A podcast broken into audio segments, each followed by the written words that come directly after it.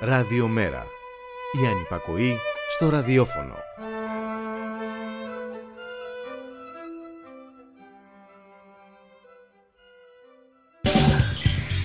Μεταβάσεις.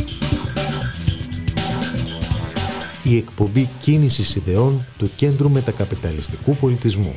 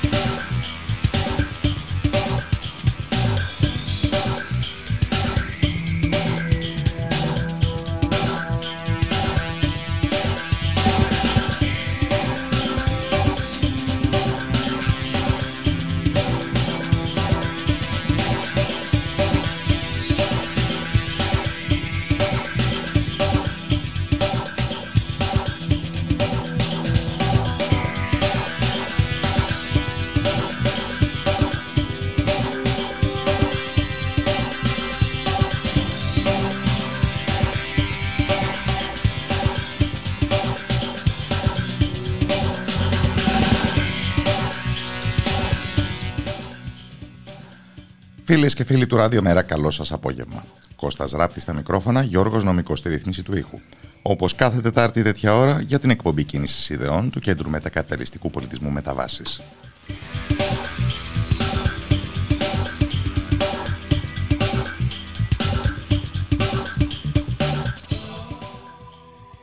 Πόσο επικοινωνούμε πια εμείς που ζούμε στις κουλτούρες της αυτοπραγμάτωσης με τη γλώσσα της αυτοθυσίας; Πόσο μάλλον όταν η γλώσσα αυτή διαπλέκεται με έναν θερμό πατριωτισμό και ακόμα περισσότερο και με μια βαθιά θρησκευτικότητα. Πόσο επικοινωνούμε με όλα αυτά;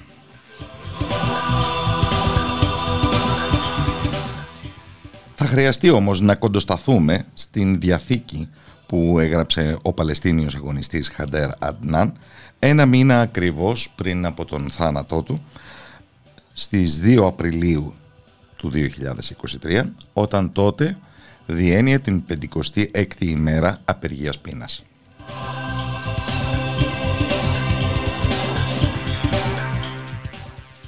Της απεργίας πείνας που έμελε να τον οδηγήσει στο πρόωρο τέλος και ήταν το τελευταίο του όπλο απέναντι στις αλλεπάλληλες φυλακίσεις του από τις Ισραηλινές αρχές με την μέθοδο της διοικητικής κράτησης όπως λέγεται, δηλαδή της εξοδικαστικής φυλάκισης.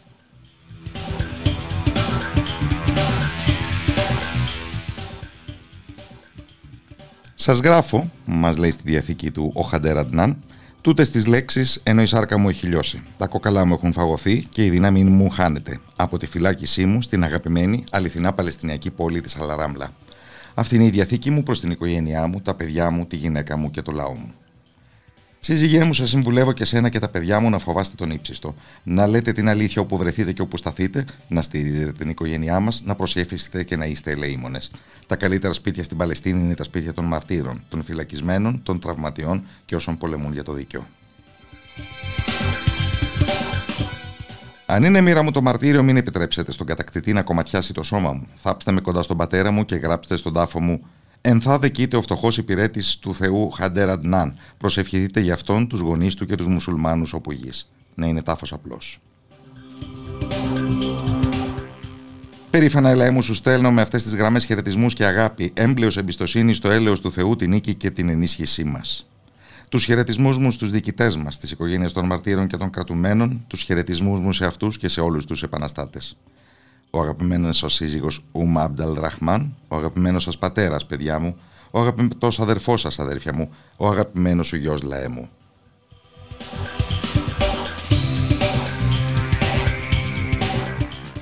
Προσεύχομαι ο Θεός να με δεχτεί ως μάρτυρα που έμεινε πιστός στο τίμιο πρόσωπό του. Ο αγαπημένος σας Χαντεραντνάν.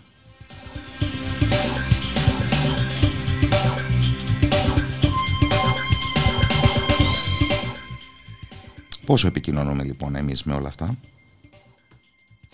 Come all you poor workers, good news to you I'll tell. How the good old Union has come in here to dwell.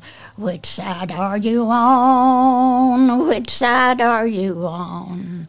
We're starting our good battle. We know we're sure to win because we've got the gun thugs are looking very thin. Which side are you on? Which side are you on? If you go to Harlan County, there is no neutral there. You'll either be a Union man or a thug for J.H. Blair. Which side are you on? Which side are you on? They say they have to guard us to educate their child. Their children live in luxury, our children almost wild. Which side are you on? Which side are you on? Gentlemen, can you stand it? Oh, tell me how you can. Will you be a gun thug or will you be a man?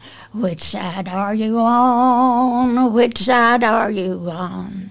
My daddy was a miner, he's now in the iron sun. He'll be with you, fellow workers, till every battle's won. Which side are you on? Which side are you on? Now, all of you know which side you're on, and they'll never keep us down. Και ο εμβληματικός αυτός ύμνος του Αμερικανικού εργατικού κινήματος θα μας θέτει πάντοτε το ερώτημα «Which side are you on» από ποια πλευρά στέκεσαι και ξεχωριστά κάθε που έρχεται η εργατική πρωτομαγιά. Όπως προχτές. Η εργατική πρωτομαγιά που συμβαίνει όμως εμάς εδώ τώρα να συμπίπτει με προεκλογική περίοδο, γεγονός που αναδεικνύει δύο φορές περισσότερο τους πολέμους μνήμης που παίζονται γύρω από τέτοιες σημαδιακές ημερομηνίες και καλωσορίζω στην εκπομπή τον Σαράντο Θεοδωρόπουλο, δικηγόρο και υποψήφιο βουλευτή της Α Αθηνών με το ΜΕΡΑ25 Συμμαχία για τη Ρήξη. Καλό απόγευμα από το Ράδιο Μέρα. Καλό απόγευμα Κώστα.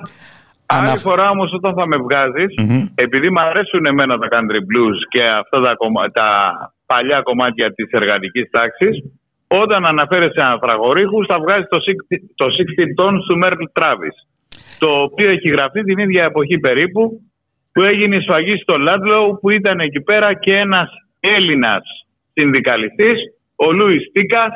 Κατά κόσμο Ηλίας Παντιδάκης από το Ρέθυμνο. Από το, από το Ρέθυμνο. Λοιπόν, και δεν ήταν εκεί, ήταν ο πρωτεργάτης και δολοφονήθηκε. Ήταν ο πρωτεργάτης στη σφαγή.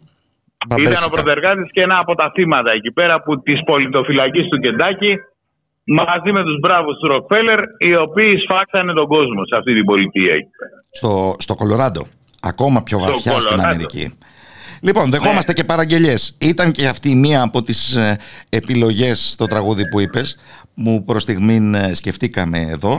Ε, είναι, είναι ωραίο αυτό το ρεπερτόριο. Ένα από τα δέκα καλύτερα τραγούδια που έχει βγάλει το Διεθνές Γραφείο Εργασίας σε σχέση με το εργατικό κίνημα. Μπορείτε να το ελέγξετε εσείς που είσαστε διανοούμενοι του ΜΕΝΤΑ να το δείτε. Και έχει γίνει hit ε, εκεί πέρα και με τους πλάτερες και με άλλους τραγουδιστές και φυσικά βέβαια οι άνθρωποι οι οποίοι το ακούνε στο jukebox εκεί πέρα και πίνουν τα κοκτέιλ τους δεν ξέρουν γιατί αναφέρεται. Ωραία ιδέα για μουσικό αφιέρωμα. Αλλά η εργατική πρωτομαγιά σε εμάς εδώ, αν κρίνουμε από τις κινήσεις του Πρωθυπουργού, ε, μοιάζει να ήταν απλώς εορτή των Ανθέων. Κοίταξε, και αυτό είναι μια άποψη. Εμείς δεν πήγαμε στην Κηβισιά στην ανθοκομική έκθεση, εμείς πήγαμε στην Κεσαριανή. Για να τιμήσουμε τους εκτελεστέντες. Ποιους δηλώνει το εμείς; Η Συμμαχία για τη Ρήξη. Και είχαμε και την νεολαία η οποία τραγούδισε με πάθος και με πάρα πολύ σεβασμό το πέσατε θύματα και χωρίς βέβαια μουσική υπόκρουση, το ανέβασε αυτό και η εξονημένη ελληνική ραδιοφωνία τηλεόραση. Αλλά το στιγμιότυπο το έδειξε.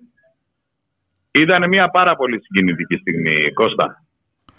Ε, η, μνήμη των 200 εκτελεστέντων στην Κεσαριανή την Πρωτομαγιά του 1944 δεν μπορεί να παραμεριστεί με ευκολίες. Οι οποίοι ήταν όλοι ξεχωριστοί άνθρωποι. Έτσι. Ήταν συνδικαλιστές, ήταν Οι περισσότεροι ήταν άνθρωποι που ήταν στη φυλακή από το 33 ή από το 36, από τότε που ήταν στα πράγματα ο Μεταξάς.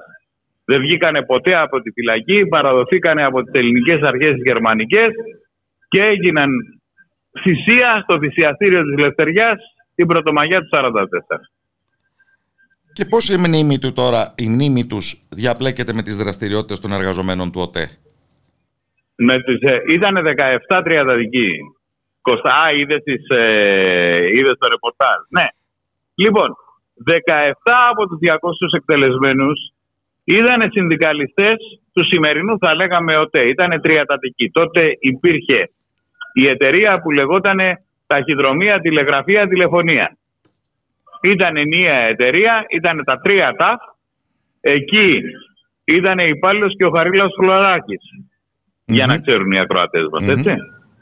Λοιπόν, ε, και 17 από τους 200 εκτελεσμένους, ίσως το μεγαλύτερο ποσοστό, ήταν εργαζόμενοι στα τρία ΤΑΦ.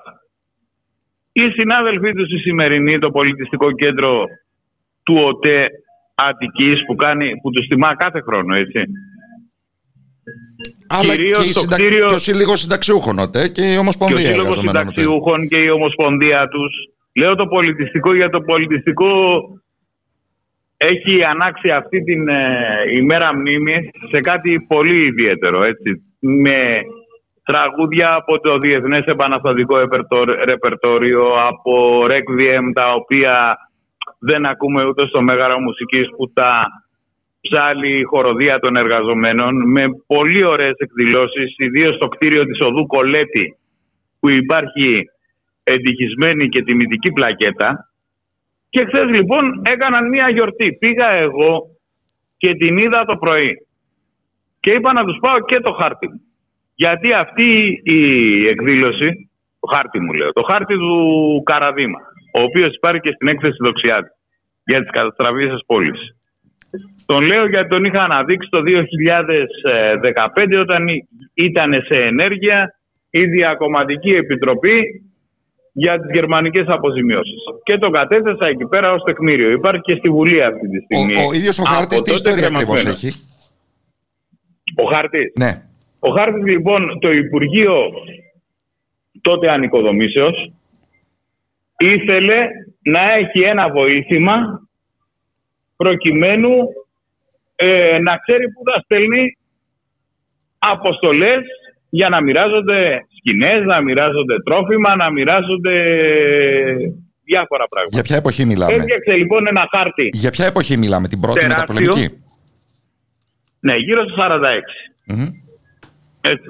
Έφτιαξε λοιπόν ένα τεράστιο χάρτη του Υπουργείου Επιστημισμού που τον έδωσε στις υπηρεσίες του και έφτιαξε και ένα βιβλίο που υπομνημάτιζε το χάρτη. Είναι το βιβλίο Καταστραφή σε πόλεις. Πού έλεγε παραδείγματος χάρη. Νομός βιωτεία, δίστο μου. Τόσα, τόσες οικίες προπολεμικές, τόσες οικίες καταστράφηκαν εντελώς, τόσες οικίες μερικώς. Επομένως, είχε ένα υπόμνημα και είχε και μία κόκκινη κουκίδα επάνω στο χάρτη για να ξέρουμε το φορτικό ότι θα είχε ας πούμε μία προτεραιότητα η περιοχή του Διστόμου ή των πύργων Κοζάνης ή των Καλαβρίτων σε σχέση με μια άλλη πόλη η οποία είχε μικρότερες καταστροφές. Και σαν πόσες τέτοιες κόκκινες κουκίδες περιλαμβάνει ο χάρτης; 1770 μόνο από τις 2.000 κοινότητες που υπήρχαν εκείνη την εποχή στην Ελλάδα. Εκ των οποίων οι 1.270 κουκίδες είναι στο επίπεδο που λέει ο... το διεθνές δίκαιο για την ολική καταστροφή. Δηλαδή είναι πάνω από το 20% καταστραμμένη η οικιακή, η οικιστική υποδομή ή πάνω από το 10% του πληθυσμού σφαγμένο, εκτελεσμένο. Μόνο αυτό είναι. Αυτό, αυτός είναι ο φασισμός στην Ελλάδα. Και πέρασε... Αυτό είναι το βαθύ του προσωπο Και εκεί, σε αυτή την έκθεση, πρέπει να πούμε, τώρα συγκινούμε λίγο Κώστα μου, το έβλεπες αυτό το πράγμα εικονογραφημένο. Γιατί οι άνθρωποι του ΟΤΕ, ο κύριος Ανδρουλιδάκης που έχει γράψει και το υπέροχο βιβλίο «Μνήμες κατοχής» που μου το έδωσε ως αντίδωρο, ε, έχει κάνει ένα φοβερό ερευνητικό έργο και υπάρχουν φωτογραφίες από το Κοντομαρία, από τη Βιάνο, από όλους τους τόπους της καταστροφής. Από τα Καλάβρητα και υπάρχουν και άλλα πράγματα που εγώ τα έλεγα στις διαλέξεις όταν έκανα με το Εθνικό Συμβούλιο και με τον Μανώλη το Γλέζο. Παραδείγματος χάρη είναι. Εθνικό Συμβούλιο Διεκδίκησης Γερμανικών ε, Επανορθώσεων. Ο φιλών της Γερμανίας προς την Ελλάδα, mm. Έτσι, πολλοί περάσαμε στον αντιφασισμό και κατόπιν στην αριστερά του Μανώλης Γλέζου που είχε ιδρύσει μαζί με άλλους εκλεκτούς αγωνιστές, τον Γιώργο Αλέξανδρο Μαγκάκη, τον Σταμούλη, εν πάση περιπτώσει κάποιους διαλεκτούς ανθρώπους, αυτή την κίνηση. Και περάσαμε πρώτα στον αντιφασισμό και μετά στην αριστερά. Από αυτό το μαγαζί, από αυτό το, το ίδρυμα το μεγάλο. Έχει ας πούμε την ε, λαθρανασκαφή και την απαγωγή στη Γερμανία του υπέροχου αγάλματος της Ηρακλειώτισσας από το πάρκινγκ στη Θεσσαλονίκη, έτσι που το βρήκανε μετά το 45 σε αλατορυχείο.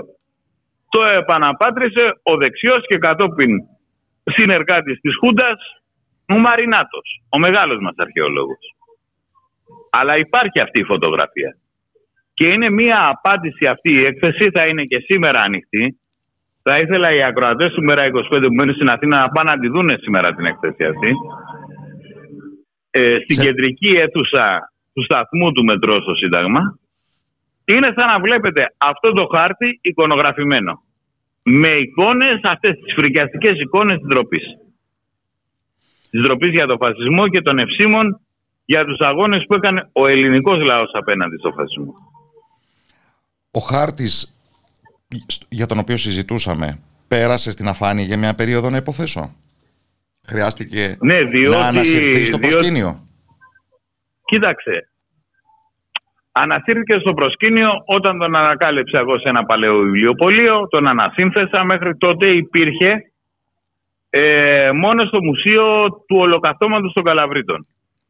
Πρέπει να έχει κάνει και μία επανέκδοση το ιστορικό αρχείο Καβάλας ο κύριος, Ροδου, ο κύριος Ροδουμέντοφ που κάνει εκπληκτικές ε, αναστατικές ε, εκδόσεις. Εν πάση περιπτώσει εγώ τον βρήκα σε κουρέλια, σε κάποια στιγμή τον συναρμολόγησα με κάποιους φίλους σκαναρίστηκε, είναι ψηφιοποιημένος, υπάρχει αυτή τη στιγμή στο αρχείο μου, τον πήγα και στη ζωή και όπου μιλούσα μετά από κάποια στιγμή έδινα και ένα αντίτυπο σε όλη την Ελλάδα για να βλέπει ο κόσμος δηλαδή παραστατικά. Γι' αυτό λέγεται αυτό είναι ο παραστατικός χάρτης. Τώρα έχει φτιάξει ένας καραδίμας, ο οποίος ήταν τότε διευθυντής του Υπουργείου Ανοικοδομήσεως. Ήταν όλη η ομάδα του Δοξιάδη, οι οποίοι από την πρώτη μέρα της κατοχής καταγράφανε τις απώλειες. Ο ίδιος ο Δοξιάδης λέει, ας πούμε, ότι γυρνώντας με τα πόδια από την Αλβανία προς την Αθήνα είχε ένα σημειωματαριάκι και πέρναγε από ένα χωριό και έλεγε εδώ πέρα καταστράφηκε ένα γεφύρι, εκκλησία, οχτώ χωριά κλπ. Αυτό γινόταν καθ' όλη τη διάρκεια της κατοχής και γι' αυτό στο Παρίσι, στη διάσκεψη, το, τη, τη, τη διάσκεψη, μπορέσαμε και παρουσιάσαμε ένα βιβλίο έκθεση που είναι γραμμένη στις γλώσσες των μεγάλων συμμάχων, στα αγγλικά, στα γαλλικά και στα ρώσικα, ε, όπου υπήρχε μέσα και αυτός ο χάρτης, ο οποίος δεν είχε βέβαια αυτές τις επεξηγήσεις. Αυτές υπήρχαν για τις ελληνικές δημόσιες υπηρεσίες. Το έχω και το βιβλίο αυτό. Να συνδεθούμε, να συνδεθούμε με την επικαιρότητα των ημερών. Βεβαίως. Ο άνωθεν αντιφασισμός της κυβέρνησης Μητσοτάκη που κάπως όψιμα και με αμφιλεγόμενες μεθοδεύσεις προφανώς ε, εκλογική στόχευσης ξεδιπλώνεται μπροστά ναι. μας. Τι αισθήματα σου γεννά; Πρώτα απ' όλα δεν πρόκειται για αντιθέσιμο.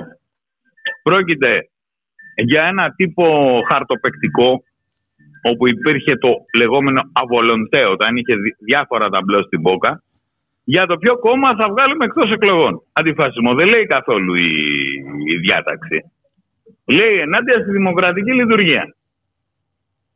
Έτσι, να έλεγε αντιφασισμό, να έλεγε ενάντια στο φασισμό, στο ρατσισμό, στην ομοφοβία, στο, στην ξενοφοβία, στο οτιδήποτε άλλο. Εγώ θα έκανα εισήγηση στην Κεντρική Επιτροπή του Μέρα 25 να το ψηφίσουμε. Δεν λέει τέτοια πράγματα. Έτσι.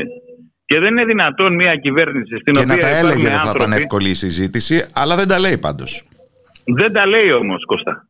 Δεν τα λέει. Κοίταξε, εμείς είμαστε αξιοπρεπείς άνθρωποι, έτσι. Μιλάμε επί του πρακτέου με τα πράγματα τα οποία υπάρχουν, τα πραγματικά, τα αληθινά αυτή τη στιγμή. Με θεωρητικά πράγματα και θεωρίες συνωμοσίας, εγώ δεν θέλω προσωπικά να ασχολούμαι και είμαι ευτυχής που δεν θέλει να ασχολείται ούτε το ΜΕΡΑ 25. Λοιπόν, δεν λέει τίποτα. Είναι μια εσχρή αποτύπωση σε νομοθετικό πλαίσιο της αντιεπιστημονικής θεωρίας των δύο άκρων αυτή η διάθεση. Και επειδή βλέπανε ότι πιθανότατα να υπήρχαν και κάποιοι δικαστές οι οποίοι δεν θα σκεφτόντουσαν ότι είναι συνταγματικό αυτό το πράγμα και θα ανακήρυταν πιθανότατα ένα τέτοιο κόμμα. Έτσι.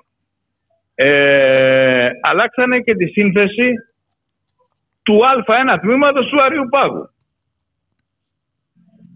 Και περνάμε τώρα μπροστά στα μάτια μας στον αποκλεισμό μιας πληθώρας σχηματισμών. Φτάσαν τους 15, πόσοι είναι; Ναι, κάπου τόσοι. Είτε, κάπου τόσοι. Είτε, Ακριβώς. είτε με την επίκληση του νόμου που λες, είτε για περισσότερο τεχνικούς λόγους. Θυμάσαι Κοίταξε, να κάτι. είχαμε τόσους πολλούς κομμένους συνδυασμούς ποτέ άλλοτε; Όχι, όχι. όχι, όχι. Σαν να Ποτέ εμπεδώνεται δεν με υπήρχε. μεγάλη Πο- ευκολία ένα προηγούμενο εδώ. Ποτέ δεν υπήρχε. Μα κοίταξε, κάποτε εδώ, εδώ πέρα δώσαμε και στα τομέα δικαιοσύνης του ΜΕΡΑ 25, αλλά και στα ΜΕΡΑ 25. Είχαμε δώσει μία μάχη ενάντια στην πλατφορμοποίηση της δικαιοσύνης, έτσι. Δηλαδή πιστεύουμε ότι σε κάθε περίπτωση η δικαιοσύνη είναι ένα κορυφαίο πράγμα. Δεν χρειάζεται κάποιος ο οποίος να έχει κορυφαίες δεξιότητες στην πληροφορική για να έχει πρόσβαση στη δικαιοσύνη. Με πρώτη περίπτωση αν θυμάστε, είχαμε κάνει θέμα για τα υπερχρεωμένα νοικοκυριά και για τον λεγόμενο πτωχευτικό κώδικα που εισάγει την ιδιωτική πτωχεύση. Είχαμε κάνει φασαρία στη Βουλή. Οι εκπρόσωποι μας, οι βουλευτές μας κλπ. Και λέγαμε ότι καταλήγει την αρχή του φυσικού δικαστήριου.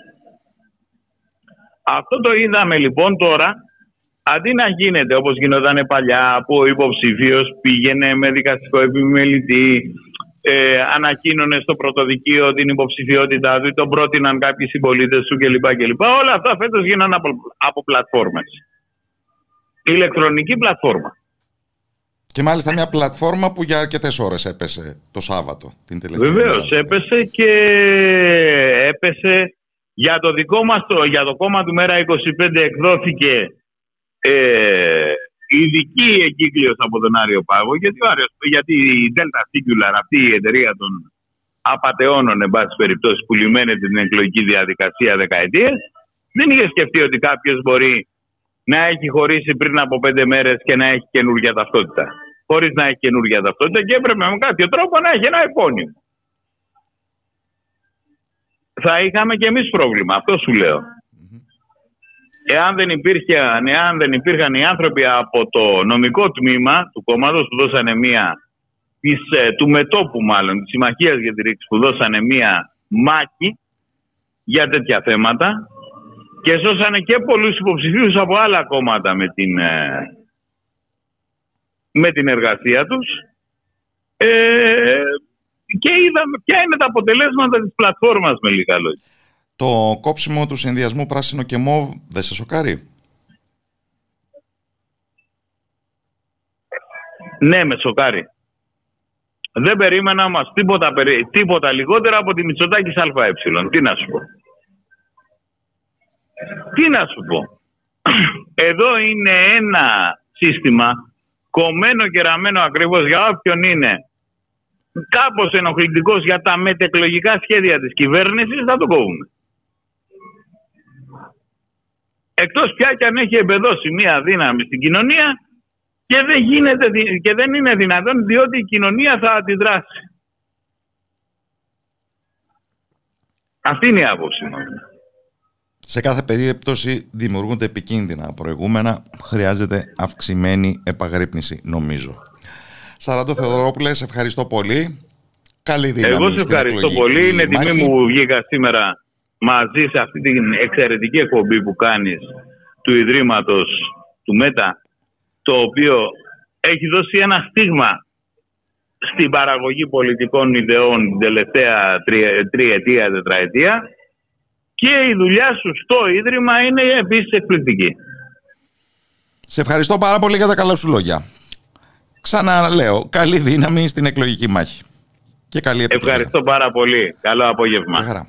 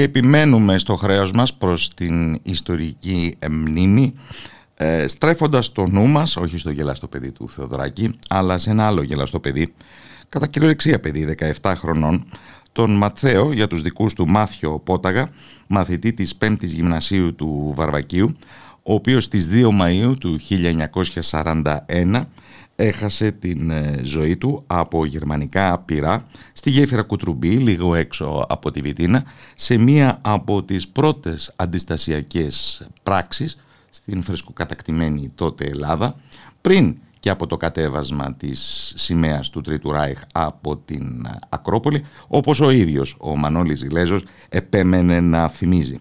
Και αυτό που για πολλές δεκαετίες δεν ήταν παρά ένα οικογενειακό δράμα, βρέθηκε στο προσκήνιο της δημόσιας ιστορίας ε, στην Βιτίνα που κάθε χρόνο σαν σήμερα ή σαν χτες τιμά τη μνήμη του Μάθιου Πόταγα.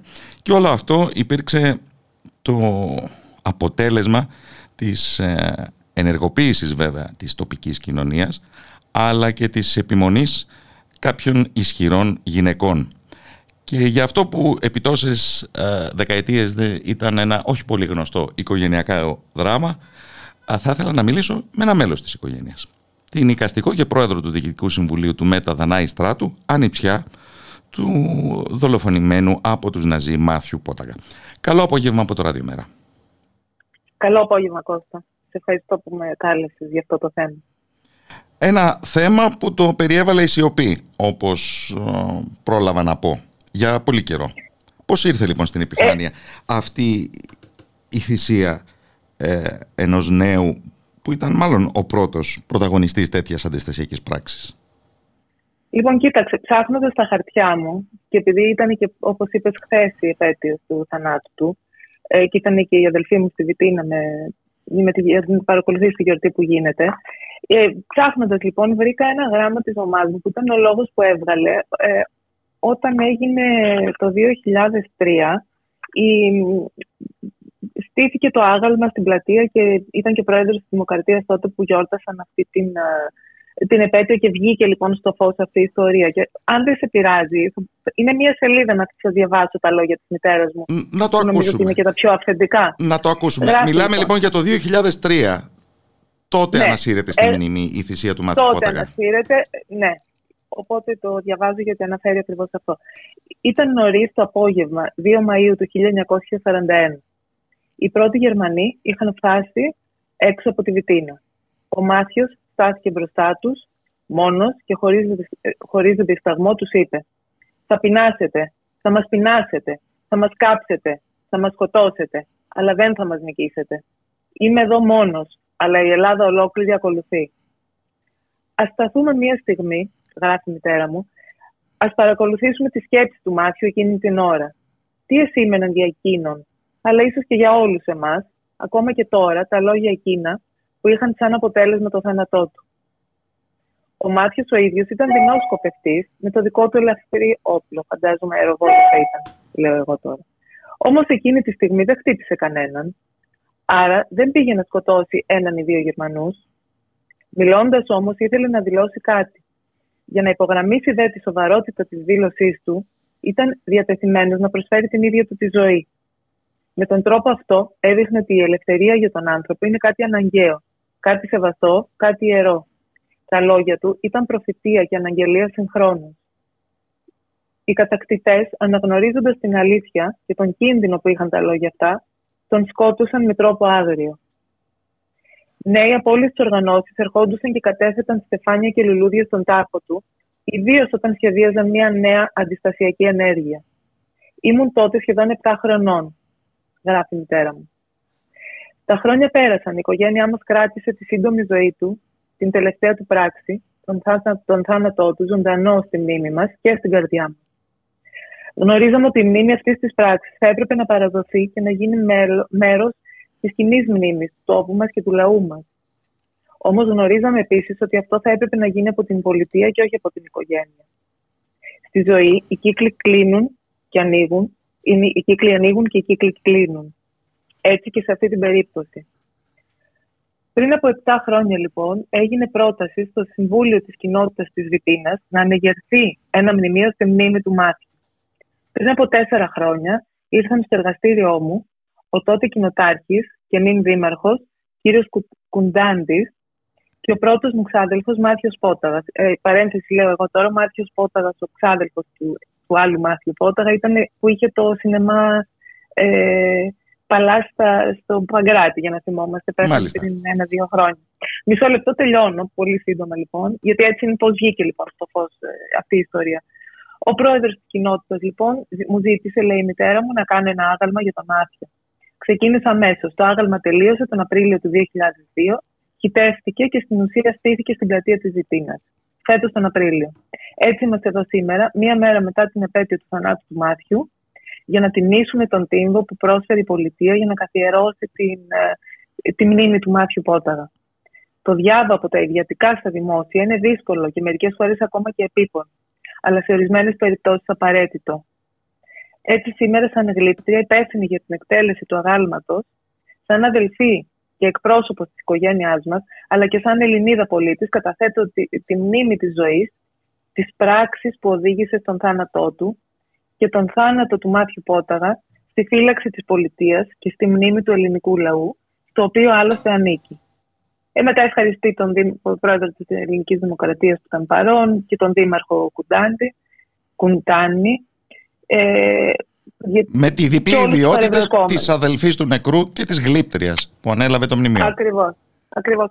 Τώρα, από εκεί και πέρα, εγώ σαν παιδί, θυμάμαι να μου περιγράφουν το πώς ε, ο Μάθιος είχε, ήταν πολύ πολιτικοποιημένος και ανήσυχος με όλη την, όλα αυτά που τότε παίρναγε η Ελλάδα και ενώ ζούσαν στην Αθήνα, στην Πλάκα, όπου ήταν το πατρικό, ε, επειδή υπήρχε αυτή η ανησυχία, πήγανε στη Βιτίνα για να τον προστατεύσουν. Όμως εκείνος αμέσως δικτυώθηκε με τους ε, αντάρτες και με τους, ε, αυτούς που δεν θέλανε να, να αφήσουν το κατακτητή να έρθει και είχαν ενεργοποιηθεί. Υποτίθεται είχαν συμφωνήσει όλοι να πάνε σε εκείνο το γεφυράκι από όπου ξέραν ότι θα περνούσαν οι Γερμανοί και θα πηγαίνουν ξημερώματα πάνω εκεί στα βουνά στο γεφυράκι να, να αντισταθούν βάζοντας κάποιο εκρηκτικό στη, στη γέφυρα. Ε, ο μόνος που πήγε ήταν εκείνος, 16 χρονών, σχεδόν μόλις μόλις 17 νομίζω ήταν. Πήγε εκεί λοιπόν και τον πιάσανε και μάλιστα ένας βοξικό πήγε να τον, να τον προστατεύσει και να τον σώσει. Και είπε ότι αυτός είναι ο καθυστερημένος του χωριού, μην δίνετε σημασία, αφήστε το τώρα, παιδί είναι, δεν ξέρει τι λέει και αυτά. Και εκείνος, ναι, μεν είχε το όπλο, το οποίο δεν θα χρησιμοποιούσε ποτέ, γιατί δεν ήθελε με βία να κάνει κάτι. Και σηκώθηκε και είπε αυτά τα λόγια που σας διάβασα πριν που είπε η μητέρα μου. Και εκεί είναι που αυτοί δεν άντεξαν, ας πούμε, και τον πετροβόλησαν στο κεφάλι, λιώνοντάς του το κεφάλι. Και αφού, αφού τον. Όχι, πρώτα τον. Ε, νομίζω πρώτα τον πυροβόλησαν και τον σκότωσαν. Και αφού τον είχαν σκοτώσει, του, του έλειωσαν το κεφάλι με πέτρες, το οποίο δείχνει και τη μανία. Ναι, γιατί Αυτά. κατά την ναζιστική ιδεολογία αυτό το τέλος πρέπει να έχουν όσοι αντιστέκονται. Φυσικά μετά πήγανε το 8 με το, μπροστά από το σπίτι των, των γονιών του και ήταν και η μητέρα μου εκεί και από, με, ο παππούς μου πέθανε δύο-τρία χρόνια μετά. Η γιαγιά μου βέβαια ήταν, με, με, εγώ τη θυμάμαι μια ζωή να μεγαλώνει τα υπόλοιπα τρία παιδιά μέσα στα μαύρα, ρούχα, φορώντας πάντα. Αλλά ήταν μια πάρα πολύ δυνατή, όπως είπες και πριν, η γυναίκα, που μόνο αγάπη είχε για, για όλους εμάς. Της είχα πάρα πολύ μεγάλη αδυναμία και μεγάλωσε πάρα πολύ καλά, με πολύ μεγάλες δυσκολίες βέβαια και πολύ στενότητα τα παιδιά, δίνοντας τους όλα τα εφόδια, τα υπόλοιπα, ε, για να έχουν μια καλή ζωή και η μητέρα μου είναι ένα παράδειγμα σε αυτό το πράγμα. Είναι μια απόδειξη μάλλον αυτής της ιστορίας που έφυγε, σπούδασε στο εξωτερικό, έγινε σπουδαία γλύπτρια, γύρισε, η ίδια έκανε εμάς, πέντε παιδιά, πέντε κόρες. Και σήμερα δεν μπορεί πια η ίδια να απευθύνει αυτά τα λόγια να μιλήσει σε σένα, γιατί δυστυχώς είναι μεγάλη. Αλλά είμαι εγώ εδώ και προσπαθώ να κρατήσω αυτή τη μνήμη λοιπόν εκ μέρους της οικογένειάς Και την κρατούν ευτυχώς πια και οι συντοπίτες. Ακριβώς, ακριβώς. Μόνο τις μικρές έτσι ανέκδοτες ιστορίες λέω που είναι ίσως πιο πολύ λεπτομέρειες. Που πάντα όμως δίνουν ένα φωτισμό στα ιστορικά γεγονότα. Και τον Να πω ένα πολύ μικρό, ένα πολύ μικρό λοιπόν για, την, για το πώς ήταν ο Μάθιο, μιας και mm-hmm, λέμε για την Ε, η αδελφή του λοιπόν ήταν ε, μικρή, τότε που έγινε αυτό ήταν 7, αλλά είχαν από πριν πάει στη Βιτίνα, λίγο πιο πριν. Ήταν μικρό παιδί και πάντα τα γενέθλιά της ήταν Ιούνιο και ε, πάντα έτρωγε παγωτό της. Τη έφτιαχνε η γιαγιά της, η γιαγιά μου, η, γιαγιά, η μαμά της παγωτό.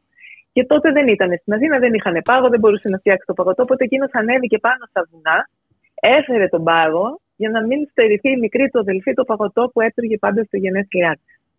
Ε, και έτσι αυτά θυμόταν η μαμά μου από αυτόν βέβαια γιατί ήταν μικρό κοριτσάκι. Αυτό. Τι γενιά όμως και αυτή έτσι. και, δο, και δοτική και ατρόμητη και... Ναι. Συγγνώμη, έχω συγκινηθεί και λίγο γιατί δεν είναι εύκολα αυτά παρόλο που μπορείς να μην γνωρίζεις ο ίδιος ακριβώς, αλλά τον τους ανθρώπους, αλλά πάντα είναι μια, μια ιστορία που είναι και πηγή έμπνευσης για μένα, ξέρεις, και σε όλες τις επιλογές της ζωής μου. Ο Μακαρίτης Μανώλης Γκλέζος ήταν αφοσιωμένος στη μνήμη του Μάθιου Πόταγα. Πολύ. Ήταν και στα αποκαλυπτήρια του, του γλυπτού, αλλά και άλλες φορές είχε έρθει στην επέτειο αυτή. Πάντα ήταν κοντά και ποτέ δεν παρέλειπε να αναφέρει ε, αυτή τη θυσία του θείου μου ε, και να λέει ότι εκείνος ήταν ο πρώτος ε, αντιστασιακός εναντίον των κατακτητών. Ναι, γιατί προηγήθηκε κατά σχεδόν ένα μήνα της, α, του κατεβάσματος της ναζιστικής σημαίας από την Ακρόπολη. Ακριβώς, ακριβώς. Δανάη Στράτου, σε ευχαριστώ πολύ. Καλό απόγευμα από το Ράδιο Μέρα. Εγώ σε ευχαριστώ. Σε ευχαριστώ πολύ Κώστα μου. Γεια. Καλό απόγευμα σε όλους.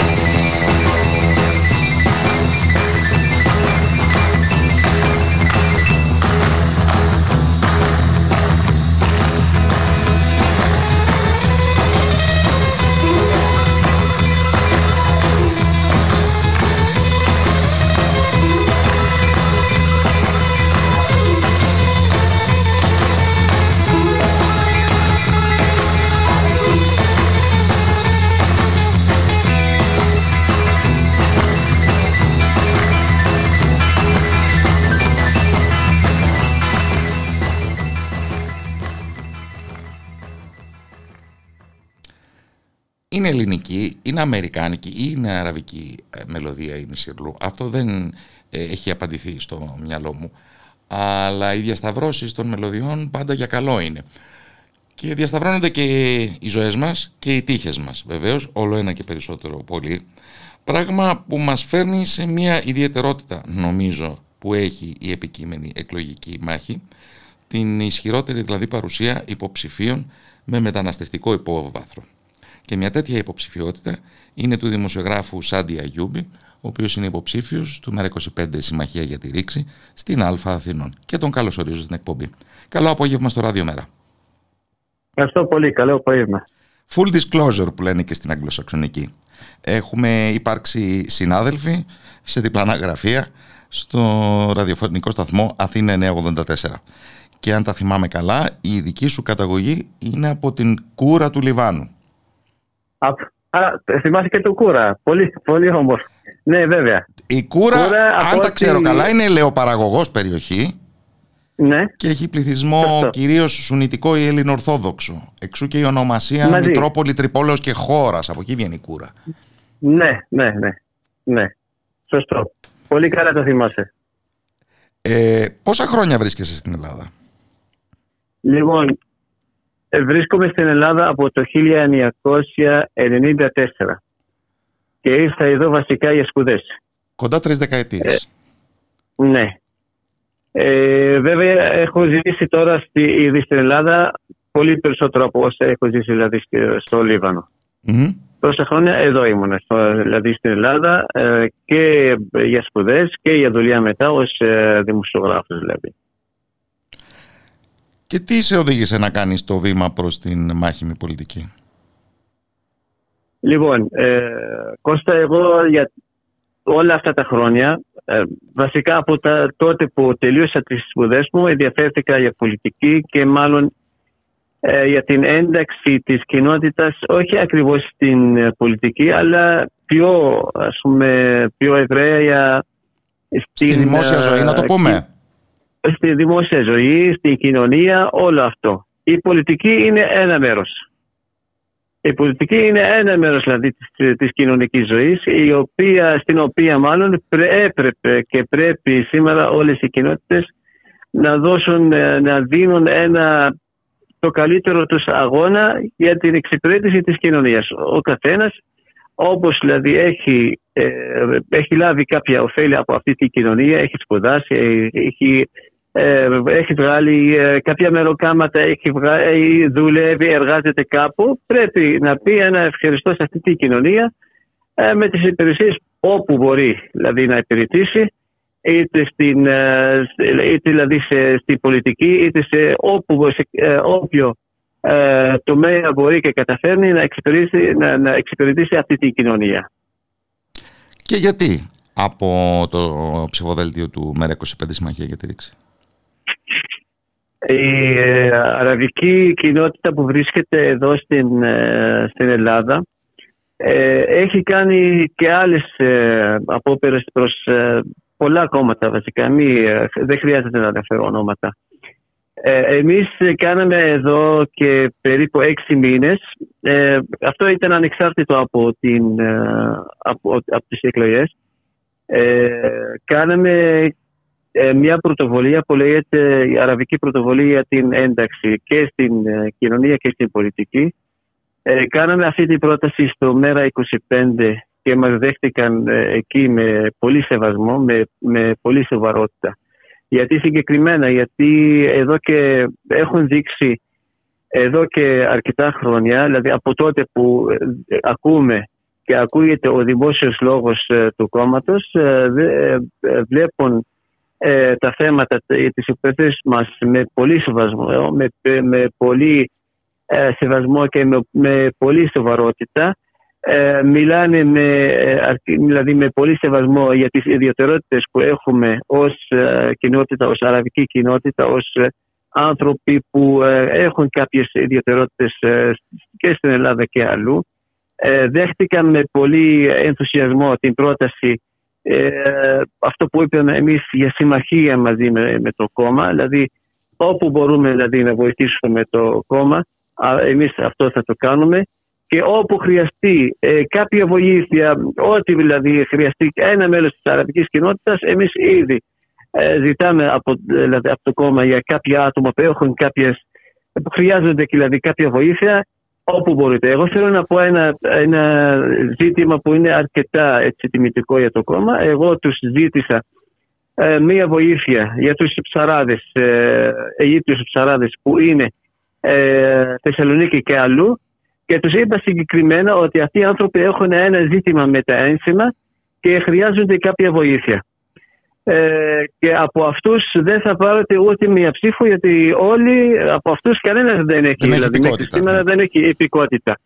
Και με πολύ μεγάλη χαρά το, το δέχτηκαν και ε, προσφέρθηκαν να, να, να βοηθήσουν ενώ δηλαδή ήξεραν ότι δεν υπάρχει εκεί ζήτημα να, να, να κερδίσουν δηλαδή, εκλογικά από αυτό το πράγμα. Και σε άλλες περιπτώσεις πάλι ε, ε, ε, έτρεξαν να βοηθήσουν ανθρώπους χωρίς, δηλαδή, και, δηλαδή γνωρίζοντας ότι πάλι δεν θα πάρουν από εκεί ούτε μία ψήφο. Ήταν δηλαδή, ε, δηλαδή μια ανθρώπινη έτσι, ανταπόκριση ε, στην οποία εμείς διδασκαλήκαμε τόσο πολύ ε, και βέβαια λέμε και εμείς ότι όπου βρίσκεται σήμερα αυτό που προσπαθούμε εμείς δηλαδή τουλάχιστον ως πρωτοβουλία όπου βρίσκεται ένα μέλος της αραβικής κοινότητας να στηρίξει το κόμμα ώστε να συνεχίζει και να ε, βοηθήσει ε, αυτή την κοινότητα και βέβαια άλλες κοινότητες, όχι μόνο εμάς.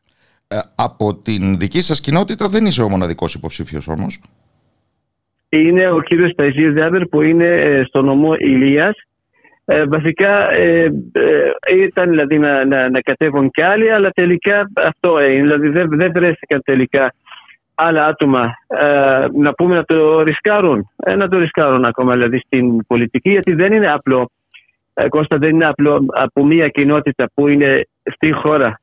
Ε, να πούμε 50 χρόνια, είναι τουλάχιστον 50 χρόνια που είναι δηλαδή ε, δεν έχει ξανακάνει τόσο μεγάλο προχωρημένο βήμα. Σε μία μέρα, ας πούμε, σε, σε ένα μήνα να βρεις ας πούμε πέντε υποψηφίους. Δεν είναι απλό. Αυτό είναι αρκετά δύσκολο. Δεν, δεν, δεν είναι τόσο απλό. Δηλαδή, μπορείς να βρεις πολλά άτομα να σε στηρίζουν, να σε βοηθάνε, αλλά να είναι ήδη υποψήφιοι στην πολιτική με τόσο άγχος που έχει, με τόσο τρέξιμο, δηλαδή, τόσο τρέξιμο που έχει να είστε υποψήφιος, ε, με, με, με, με, τόσο αγώνα, με τόσο ε, καθημερινό αγώνα δεν είναι αυτό το πράγμα. Δεν, το, ε, δεν μπορεί ο καθένας από εμάς, ε, κυρίως που είμαστε δηλαδή οι πρώτοι ε, μαζική εμπειρία να το κάνουν.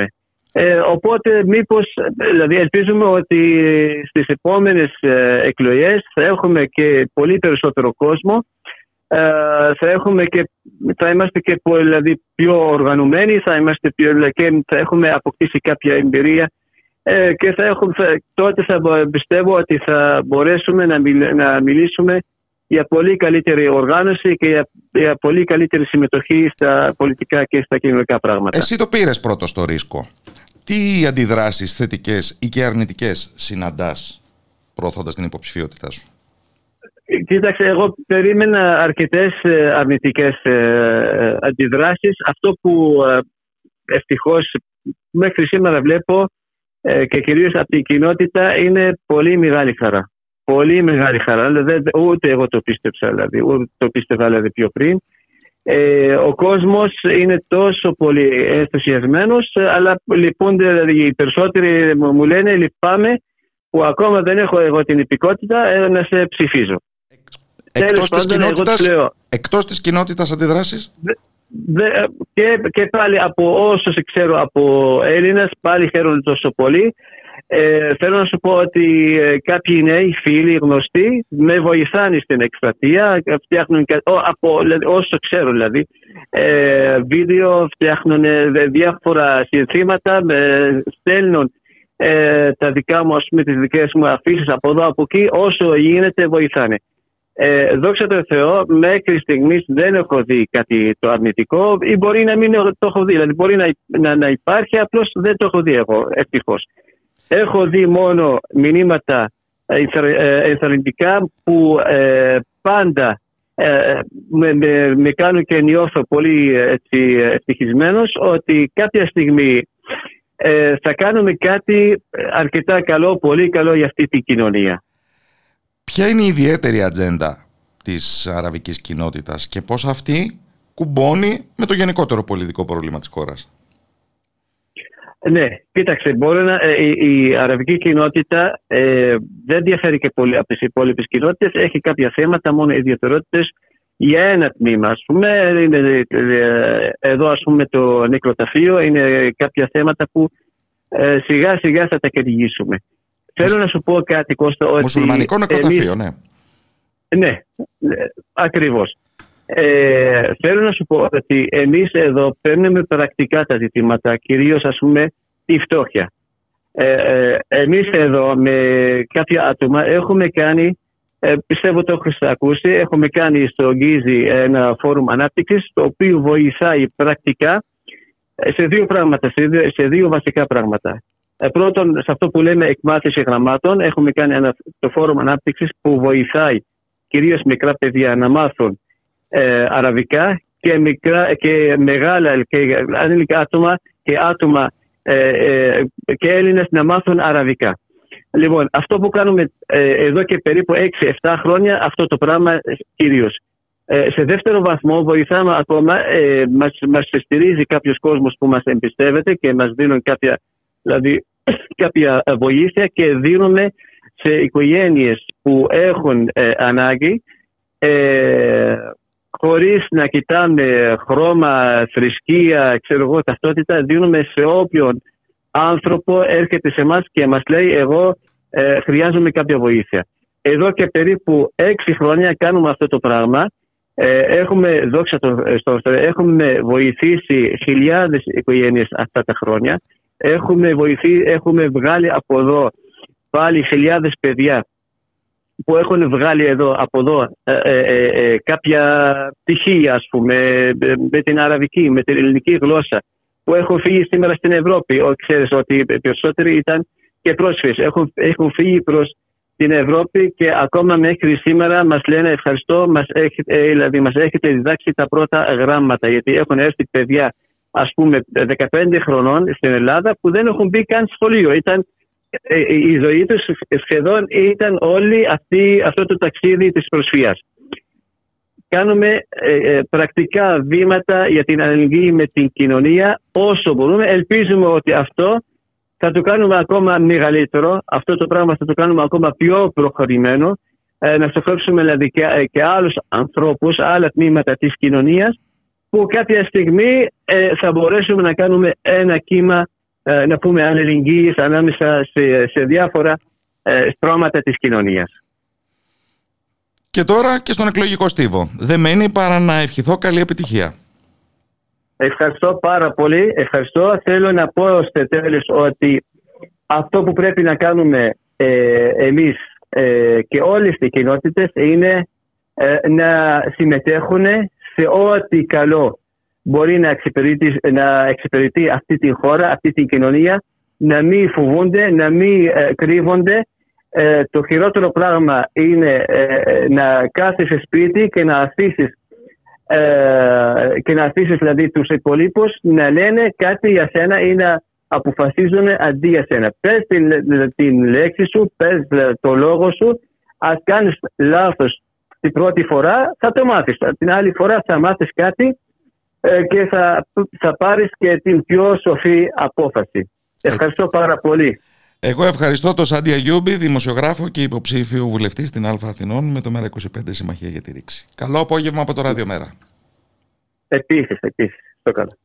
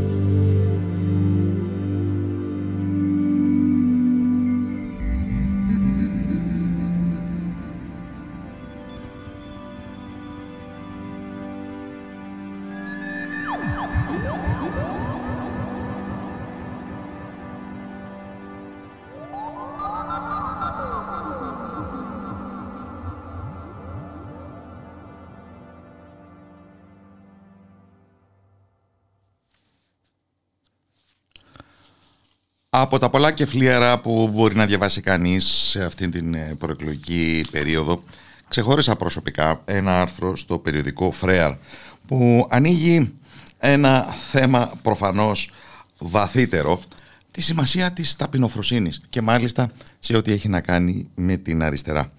Συγγραφέας του διδάκτορας ελληνικών σπουδών της ε, Σορβόνης και διδάσκων στο Ελληνικό Ανοιχτό Πανεπιστήμιο Διονύσης Κλήρης, συνεργάτης και του ΜΕΤΑ, τον οποίο καλωσορίζω με χαρά στην εκπομπή. Καλό απόγευμα από το Ράδιο Μέρα. Σας ευχαριστώ πολύ για την πρόσκληση.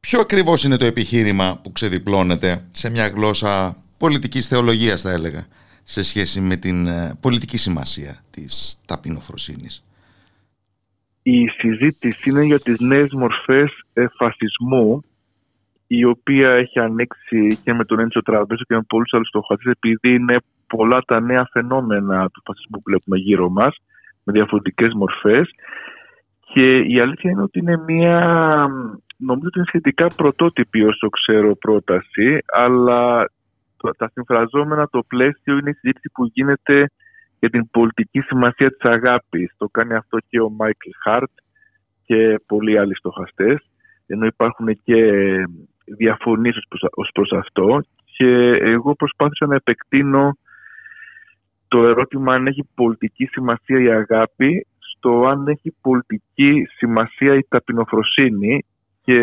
αυτό θα το, θα το ανέπτυξα ως εξής. Ε, αυτό που βλέπουμε στον φασισμό ως κάτι πολύ επίκαιρο στην εποχή μας σήμερα είναι ότι συμβαίνει σε συνθήκες κρίσης του καπιταλισμού όπως και το 1929 και το 1930 αλλά έχει μια υπαρξιακή αλήθεια ο φασισμός και αυτή είναι ότι σε στιγμές υπαρκτικής κρίσης ο νεωτερικός άνθρωπος καταφεύγει σε μια υπεραναπλήρωση, αυτό που λέει ο ψυχαναλυτικός όρος overcompensation, δηλαδή η υπεραναπλήρωση είναι η επιλογή να σκεπάσεις την αδυναμία σου και να καταφύγεις σε ένα φαντασιακό απόλυτης πληρότητας και συνέχεια, δηλαδή πληρότητα στον χώρο, συνέχεια στον χρόνο. Και γι' αυτό και ο φασίστας είναι ε, τρόπον την μια ψυχολογική και ανθρωπολογική επιλογή ταυτόχρονα με πολιτική. Δηλαδή, είναι μια αίσθηση ότι απειλούμε από τον εκάστοτε αδύναμο και διαφορετικό, επειδή αυτοί οι οποίοι είναι είτε αδύναμοι είτε διαφορετικοί, ε, ρηγματώνουν, διαλύουν την πληρότητα, την πληρότητα του έθνους, της φυλής. Ναι. Αυτή την πληρότητα ακριβώς, την ολότητα. Ε, η ταπεινοφροσύνη τι σημασία έχει; Η ταπεινοφροσύνη είναι μια ιδιαίτερη δύναμη. Είναι η δύναμη να αντέχουμε την αδυναμία μας. Είναι μια δύναμη να αναλαμβάνουμε διαψεύσεις και είναι ακριβώς μια αντίσταση στον πειρασμό της άμεσης ολοποίησης, της άμεσης πληρότητας. Και για αυτό η ταπεινοφροσύνη είναι και μια προϋπόθεση για την αναζήτηση μιας γνήσιας ανθρώπινης καθολικότητας, ολότητας, η οποία να περιλαμβάνει και τον διαφορετικό και τον ξένο. Και... Εν ολίγης, ότι θα είμαστε πάντα λειψοί, ότι οι ναι. απαντήσεις μας δεν θα έχουν πάγια ισχύ.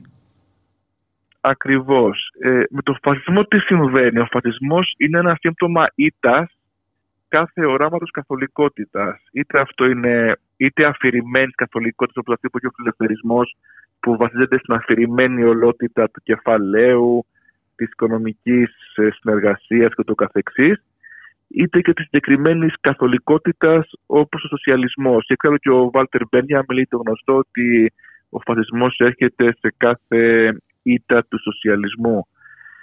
Και του φασισμού ποιο είναι το χαρακτηριστικό του, είναι η φαντασιακή ανάδειξη του μερικού σε ψευδή καθολικότητα. Δηλαδή, Για να παίρνω το ένα αυτό. Μέρος, ναι, ναι, συγγνώμη, το είπα λίγο δύσκολα. Ενώ κάτι πολύ απλό, ότι παίρνω κάτι πολύ μερικό, πολύ επιμέρους, λόγω χάρη τη φυλή, ότι έχω συντάδε φυλή, ότι είμαι Έλληνας, ότι είμαι ένα ιδιαίτερο έθνος. Ότι, ότι, ότι είμαι Άριος, ότι... Ναι τυχαίνει να έχω σωματική ρόμη, να την έχω αναπτύξει μέσω γυμναστικής, ξέρω εγώ, ή να ανήκω στην τάδε οικογένεια. Και αυτό το αναδεικνύω σε μια ψευδή καθολικότητα. Δηλαδή ότι η σωτηρία θα έρθει από τους Αρίους, από τους Έλληνες, από την τάδε οικογένεια, προσωπικότητα ή από την ε, δύναμη, από τη σωματική ισχύ. Και οπότε είναι αυτή η κίνηση, ότι αναδεικνύω το μερικό σε ένα ψευδές όλο. Ε, η, η πολιτική ταπεινοφροσύνη είναι το αντίστροφο, είναι θα έλεγα μια πολιτική αρετή, η οποία έχει ανεκτικότητα στην κρίση, την ασθένεια και τη ματέωση. Οπότε αντιστέκεται σε αυτήν την, ε, όπως λένε οι ψυχολόγοι, την ε, άμεση ειδονή, την άμεση απόλαυση, αντιστέκεται στην ε, άμεση ανάδειξη του μερικού σε όλο. και γι' αυτό είναι ένα είδος υπομονής να οικοδομηθεί μια γνησιότερη ανθρώπινη καθολικότητα η οποία να περιλαμβάνει και τον ξένο και τον διαφορετικό ε, αυτή η συζήτηση ομολογώ ότι ε, δεν γνωρίζω ειδικά για την ταπεινοφροσύνη αν έχει ε, στη διεθνή βιβλιογραφία ε, αναπτυχθεί. Εγώ το είδα πάρα πολύ απλά να προκύπτει τρόπο την αυθόρμητα μέσα από μια συζήτηση των ε, συμπτωμάτων των νέων μορφών ε, φασισμού. Το οποίο μας φέρνει σε δύο ερωτήσεις, ίσως και αντιρρήσεις που έχω. Το ναι, πρώτο, κατά πόσο είμαστε σε θέση να, να κάνουμε αναγωγές στον ιστορικό φασισμό στην σημερινή ναι. εποχή; Ναι. Υπάρχουν ε, ομοιότητες και διαφορές και οι διαφορές είναι πάρα πολύ σημαντικές και για αυτό το λόγο κιόλας γίνεται, γίνεται λόγος για φασισμούς στον πληθυντικό και ή για μεταφασισμό. Ναι, υπάρχουν και αυτές... Αφού όλα είναι μέτα στην εποχή μας. Ναι. ναι. Καθώς μιλάμε και στο... Και στο στην εκπομπή του μέτα, ναι. θα ε, ωραία, ας προτιμήσουμε τον όρο μεταφασισμό.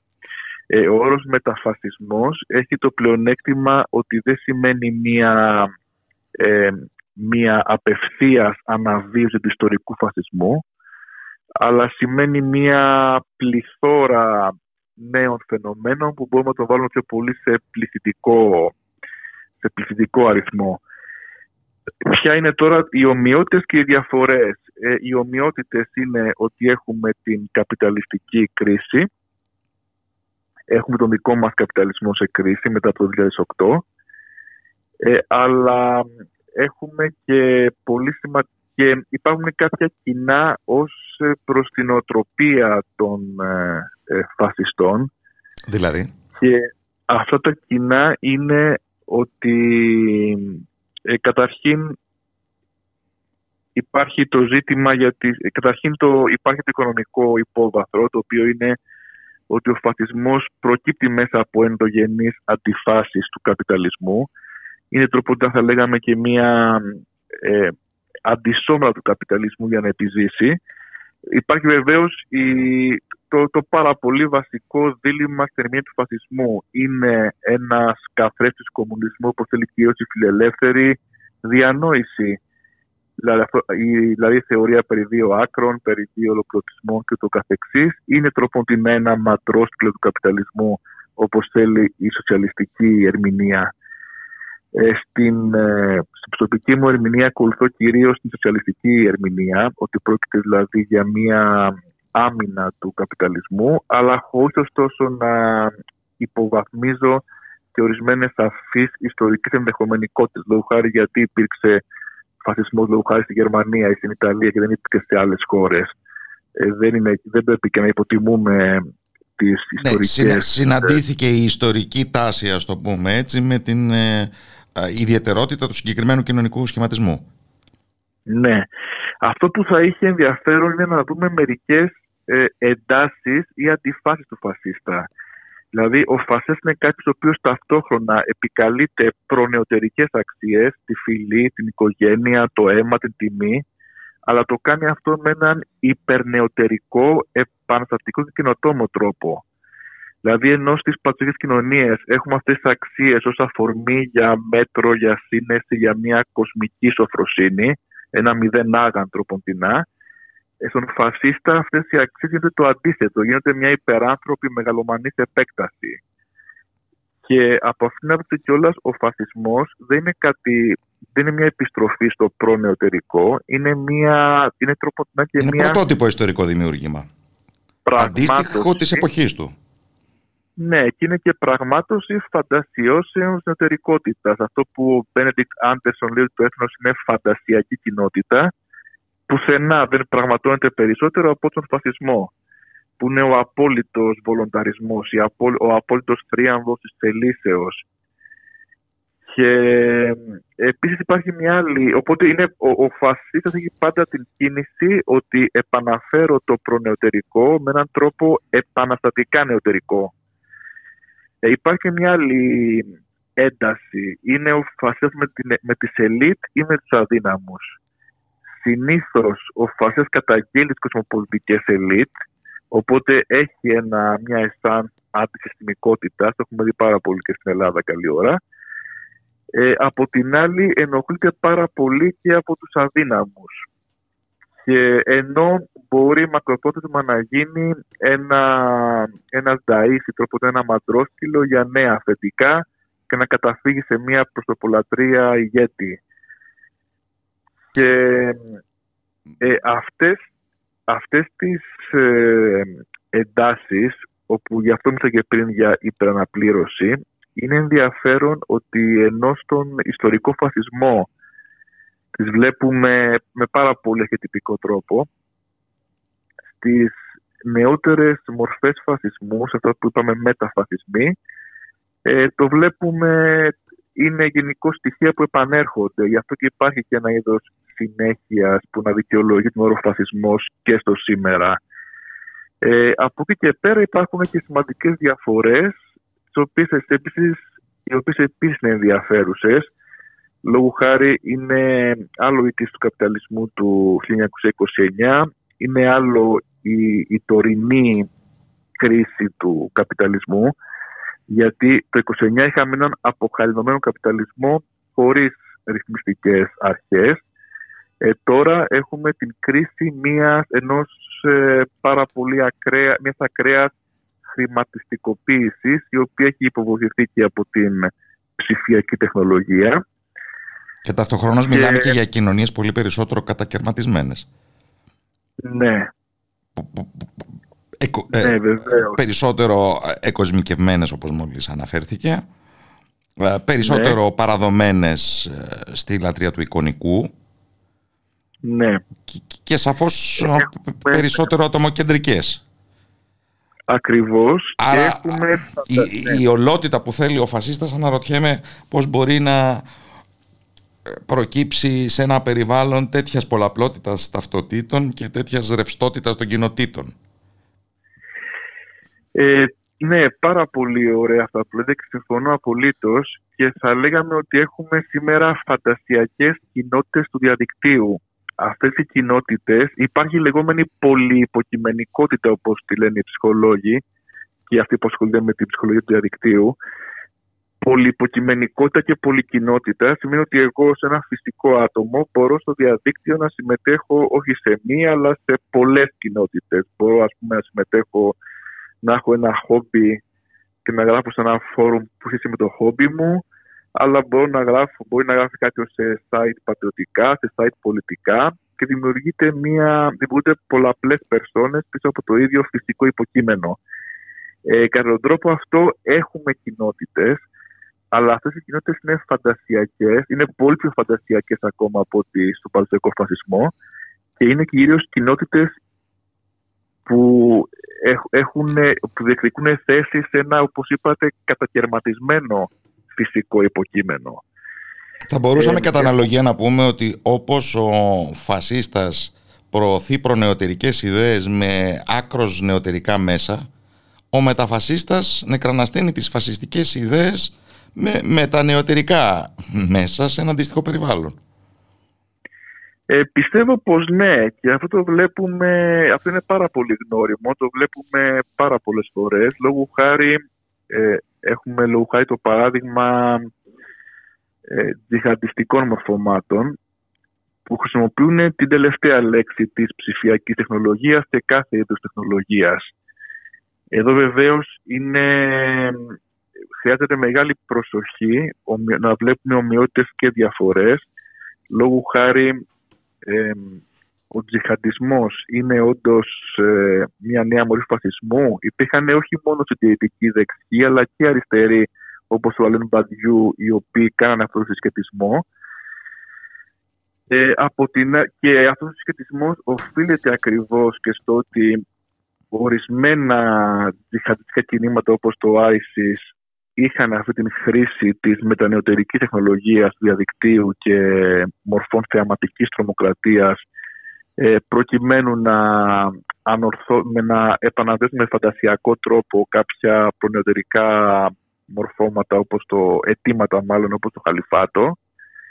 Μια ε, ζητούμενη αυθεντικότητα που όμως είναι ναι. εξορισμό ανέβρετη. Αυτό είναι το μυστικό. Ακριβώς. Αλλά να έρθουμε πάλι στην αριστερά γιατί εκκρεμεί μια ναι. δεύτερη ε, ερώτηση και θα θέλαμε αυτή να ολοκληρώσουμε. Ναι. Ε, μιλάμε για, για τις ψευδείς ε, καθολικότητες του φασισμού. Ναι. Δεν έχει, και αυτό θα ήταν ένα στοιχείο φιλελεύθερης κριτικής, ε, δεν έχει υποπέσει στον πειρασμό ιστορικά και η αριστερά. Ε, στον πειρασμό έχει σαφώς υποπέσει, όμως και εδώ είναι το, η διαφορά στη, της αριστεράς. Στην οικοδόμηση και... ενός νέου ανθρώπου κτλ. κτλ ε, στη, στη, στη, χρήση μιας γλώσσας ε, μεσιανικής. Ναι. Ε, η διαφορά της αριστεράς είναι ότι δεν, αυτό που, στο οποίο επέμεινα πριν δεν θα αναγάγει το επιμέρους σε καθολικό. Δεν θα, δεν θα αναγάγει σε, καθολικό ε, το έθνος, την τιμή, το αίμα, τη φυλή, όλα αυτά. Όχι, ο ύμνος της θα είναι πάντα η διεθνής. Ακριβώς. Θα προσπαθήσει να ε, θα προσπαθήσει να βρει αυτό το οποίο είναι ένα διεθνές στοιχείο, διεθνικό στοιχείο. Από την άλλη και ο φιλελευθερισμός έχει ένα διεθνικό στοιχείο αλλά ο φιλελευθερισμός έχει κάτι το αφηρημένο, δηλαδή έχει λόγω χάρη το κεφάλαιο, έχει την κίνηση, την εναλλαξιμότητα, την κινητικότητα, κινητικότητα εργατικού δυναμικού, αλλά δεν τον νοιάζει μια συγκεκριμένη καθολικότητα. Η, η αριστερά έχει το χαρακτηριστικό της συγκεκριμένης καθολικότητας, ενώ ο μεν φιλελευθερισμός έχει την αφηρημένη καθολικότητα και ο φασισμός έχει την ε, ανάδειξη του επιμέρους σε καθολικότητα με τρόπο υπεραναπλήρωσης. Και αυτό είναι και ιστορικά η διαφορά των τριών ε, πόλων της νεωτερικότητας. Ε, στην εποχή μας είναι πάλι επίκαιρη αυτή η συζήτηση και αυτό που θα ε, ήθελα να καταθέσω με αυτό το άρθρο είναι ότι μια πολιτική εξέταση ταπεινοφροσύνης είναι η πολύ υπομονετική βήμα-βήμα οικοδόμηση μιας συγκεκριμένης καθολικότητας η οποία να εδράζεται και σε συγκεκριμένες, σε συγκεκριμένους τόπους συναντήσεις με πρόσφυγες, με μετανάστες συγκεκριμένους τόπους πραγμάτωσης αυτής της καθολικότητας και υπάρχουν βέβαια κριτικές λόγω χάρη υπάρχουν διανοούμενοι, διανοούμενοι όπως η Σατάλ Μοφ, η οποία ασκούν κριτική ότι όλη αυτή το λεξιλόγιο της αγάπης και της καθολικότητας είναι υπερβολικά συνενετικό και αμβλύνει τον αγωνιστικό μαχητικό χαρακτήρα που πρέπει να έχει η αριστερά. Τη συγκρουσιακότητα. Η συγκρουσιακότητα ακριβώς.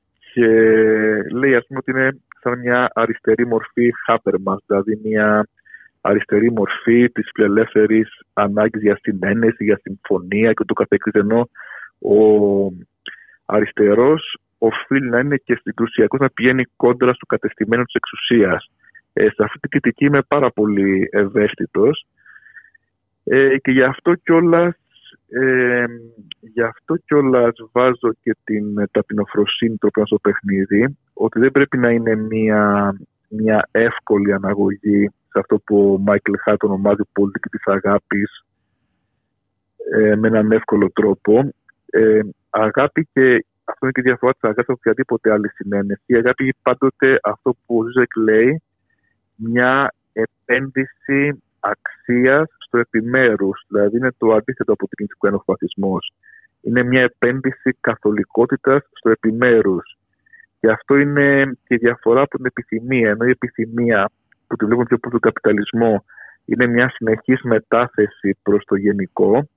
Επιθυμώ κάτι όλο και πιο πέρα, όπως γίνεται στον καταναλωτισμό. Η αγάπη είναι το να... Κίτιους, άλτιους, φόρτιους που είναι και το έμβλημα των Ολυμπιακών Αγώνων, ναι. Ναι.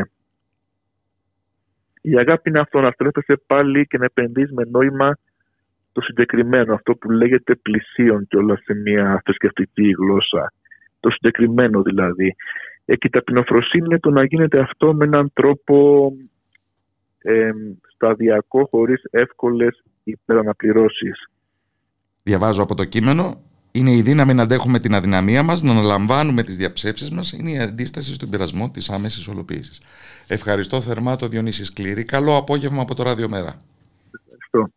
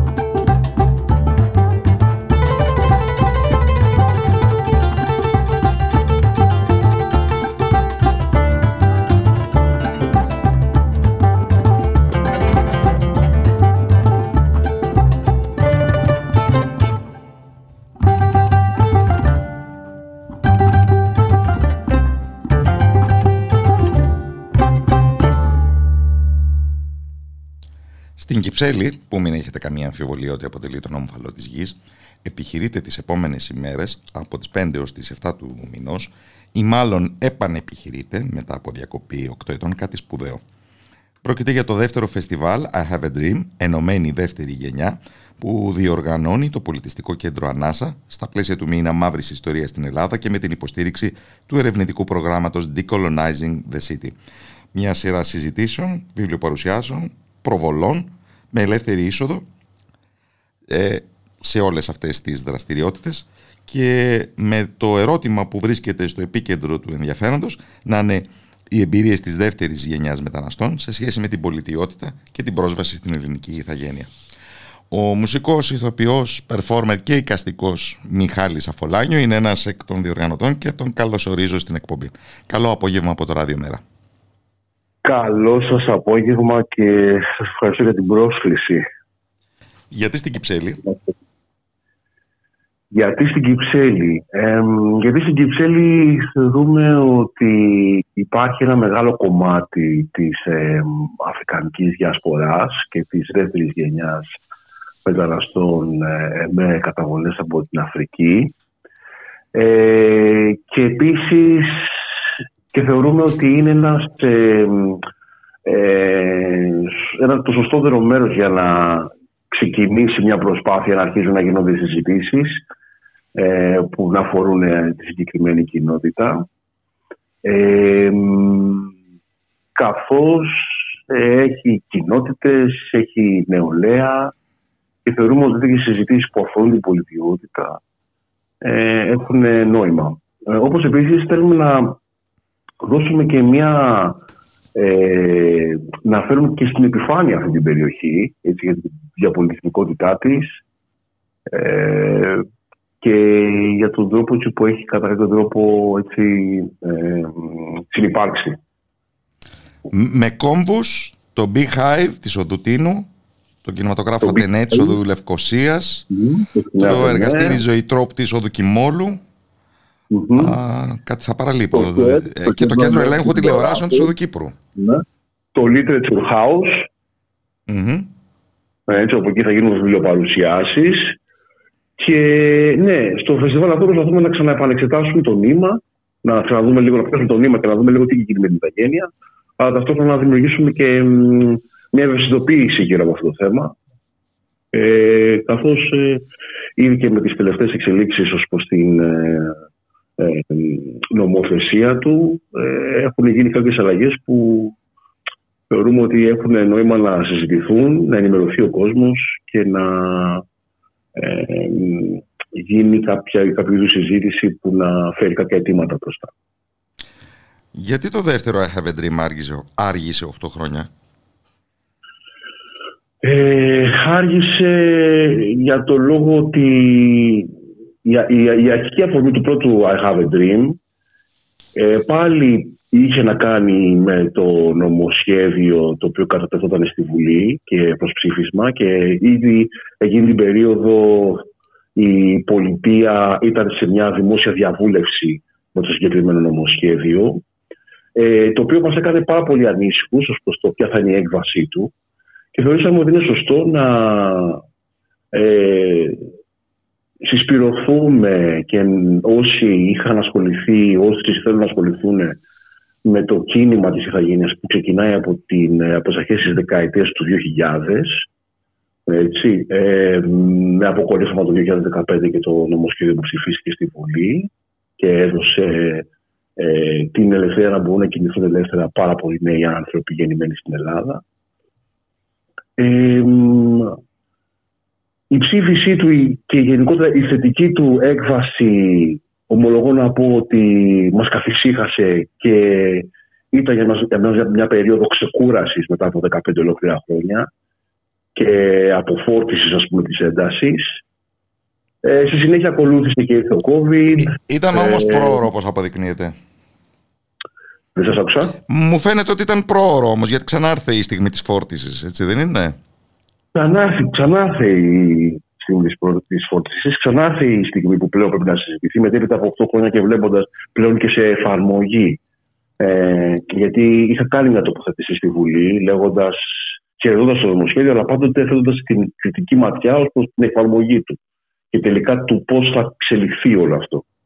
Ε, και σήμερα φτάσαμε στο σημείο που πρέπει να το ξαναδούμε. Πρέπει όσοι ασχολήθηκαν και θέλουν να ασχοληθούν με το κομμάτι αυτό ε, και έχουν ε, δραστηριοποιηθεί ως ακτιβιστέ, λίγο να ξεκινήσουμε να κάνουμε μια συζήτηση για το τι επιφυλάσσει το μέλλον, πώς μπορούμε να κινηθούμε, πώς ε, ε, συνομιλούμε με την κοινωνία ε, ευεργετικά ε, και πάντοτε με γνώμονα το κοινό καλό και συμφέρον έτσι, στα κοινά. Ε, το πρόγραμμα του φεστιβάλ είναι πολύ πλούσιο για να μπορέσουμε να, το, να απαριθμίσουμε τις εκδηλώσεις από ραδιοφώνου. Δεν ξέρω αν θα ναι. έπρεπε μία συγκεκριμένα να, να απομονώσουμε. Υπάρχει κάποια που στέκει ως, ας το πούμε έτσι, κεντρική εκδήλωση. Εδώ ο προβληματισμός διακλαδώνεται σε πολλές μεριές. Στο μαύρο φεμινισμό, στις μαύρες σπουδές. Ναι, ναι. Είναι συζητήσεις έτσι, που κατά κάποιο τρόπο είναι διαγενειακέ συζητήσεις. Δηλαδή, στην πρώτη συζήτηση του Σαββάτου έχουμε ε, από το Τόμα Σάνκαρα μέχρι το Παναφρικανικό κίνημα στην Ελλάδα, κοιτώντας μπροστά, όπου εκεί έχουν καλεστεί ε, μέλη κοινοτήτων που έχουν συνδρά, που έχουν δραστηριοποιηθεί στην, στην Αθήνα και στην Ελλάδα. Είναι η Γυριανή, ε, η Κογκολέζικη, η Σενεγαλέζικη, η Καμερουνιανή, η Αιγυπτιακή και η Τανζανική, διαβάζω. Ναι, ναι, ναι, ναι, ναι σε πρώτη φάση. Από εκεί θα έχουν γίνει καλέσμα και σε, άλλους, ε, σε άλλες κοινότητες που θέλουν να δούμε πώς κινούμαστε, ε, τι θετικό μπορεί να γίνει από τις προ... τι θετικό μπορεί να αποκομιστεί από τις προηγούμενες εμπειρίες που ήταν πλούσιες, ιδιαίτερα όταν το θετικό κίνημα ήταν ενεργό και δραστήριο ε, και έκανε πράγματα που ήταν και ευεργετικά προς την ε, αφρικανική κοινότητα. Ε, και, και επίσης καλούμε και την πρώτη γενιά έτσι, σε έναν διάλογο με τη δεύτερη γενιά. Ε, στην προσπάθεια. Δεν θα είναι πάντα εύκολος, υποψιάζομαι. Όχι, όχι, όχι, όχι, δεν είναι καθόλου εύκολο. Δεν είναι καθόλου εύκολο. Ε, Παρ' όλα αυτά, οφείλουμε, ή τουλάχιστον έτσι νιώθουμε ότι οφείλουμε, να το προσπαθήσουμε και πάντοτε με το με θετικό πρόσημο αυτό. Τι, τι αγκάθια συνήθως έχει αυτός ο ε, διαγενειακός διάλογος; Θα μπορούσε ας πούμε η δεύτερη γενιά ε, να επικρίνει την πρώτη ότι δεν υπήρξε όσο διεκδικητική έπρεπε ή η πρώτη να επικρίνει τη δεύτερη ότι ακολουθεί μια διαδρομή αφομοίωσης. Τι άραγε; Ε, το ένα είναι και αυτό που αναφέρθηκε αρχικά, δηλαδή ότι ε, τις, οι, οι δυσκολίες που αντιμετώπισε η πρώτη γενιά και που δημιουργήσαν διάφορες εκπλοκές ως προς την ένταξη, ας το πούμε, της δεύτερης γενιάς και το πώς προετοιμάζεις την επιφάνεια, το έδαφος, την επιφάνεια και στηρίζεις τη δεύτερη γενιά σε επίπεδα πολιτιστικά και πολιτικο-κοινωνικά. Και από την άλλη πώς ε, η δεύτερη γενιά μπορεί να αγκαλιάσει την πρώτη γενιά με όλα τις τα, ε, τα πάθη, τα λάθη και αναγνωρίζοντας και κατανοώντας να, να ταχθεί στο πλευρό της πρώτης γενιάς και να στηρίξει ε, την ένταξη στην, στην κοινωνία μας. Τελικά ο όρος Αφροέλληνες εμπεδώνεται, γίνεται αποδεκτός ή παραμένει σημείο αμφιλεγόμενο; Ο όρος Αφροέλληνας προς το παρόν είναι ένας όρος ε, δόκιμος όσο του προηγηθεί βέβαια μια συζήτηση ίσως σε πόλη της ύλης και μεταξύ της κοινότητας για το κατά πόσο θέλει να πόσο αναγνωρίζει τον εαυτό ως Αφροέλληνα. Κάποιοι μπορεί να πούνε ότι είναι Τανζανοέλληνες. Είναι είναι αυτά θέματα που ακόμα δεν έχουν συζητηθεί. Παρ' όλα αυτά όμως είναι ένας όρος που προς το παρόν ε, δίνει ένα σχήμα στην, στην, στην ομάδα ανθρώπων αυτό, αυτό, ε, ο μήνας μαύρης ιστορίας από πότε καθιερώθηκε και από ποιον; Ε, ο μήνας μαύρης ιστορίας είχε καθιερωθεί στο, στην Αμερική το Φεβρουάριο από τον Τζίου ναι, Αυτό είναι γνωστό. Στην Ελλάδα ναι. εννοούσαν. Ναι.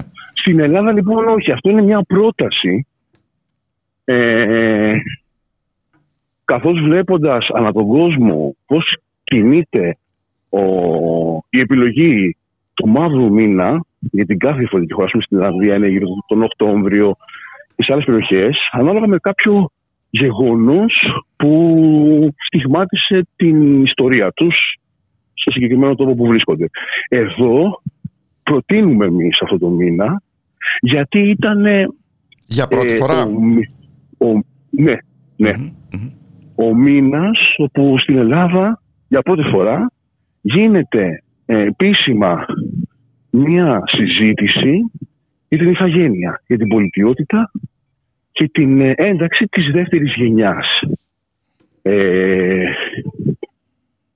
οπότε για μας, για την μαύρη διασπορά της Ελλάδος, θεωρούμε ότι είναι πολύ σημαντική αυτή η, η περίοδο και θεωρούμε ότι έχει νόημα να την γιορτάζουμε και να θυμίζουμε πάντα ότι το, νομοσχέδιο το βλέπουμε, τις εφαρμογές του, τις συζητάμε και εξετάζουμε την εφαρμογή του σήμερα. Δεν μένει παρά να ευχηθούμε εμείς εδώ καλή επιτυχία στο δεύτερο φεστιβάλ I Have a Dream, ενωμένη δεύτερη Σας ευχαριστούμε πάρα πολύ. Ναι. Και, και, να ευχαριστήσουμε τον uh, Μιχάλη Αφολάνιο. Καλό απόγευμα από το Ράδιο Μέρα. Σας ευχαριστώ πάρα, πάρα πολύ. Να είστε καλά.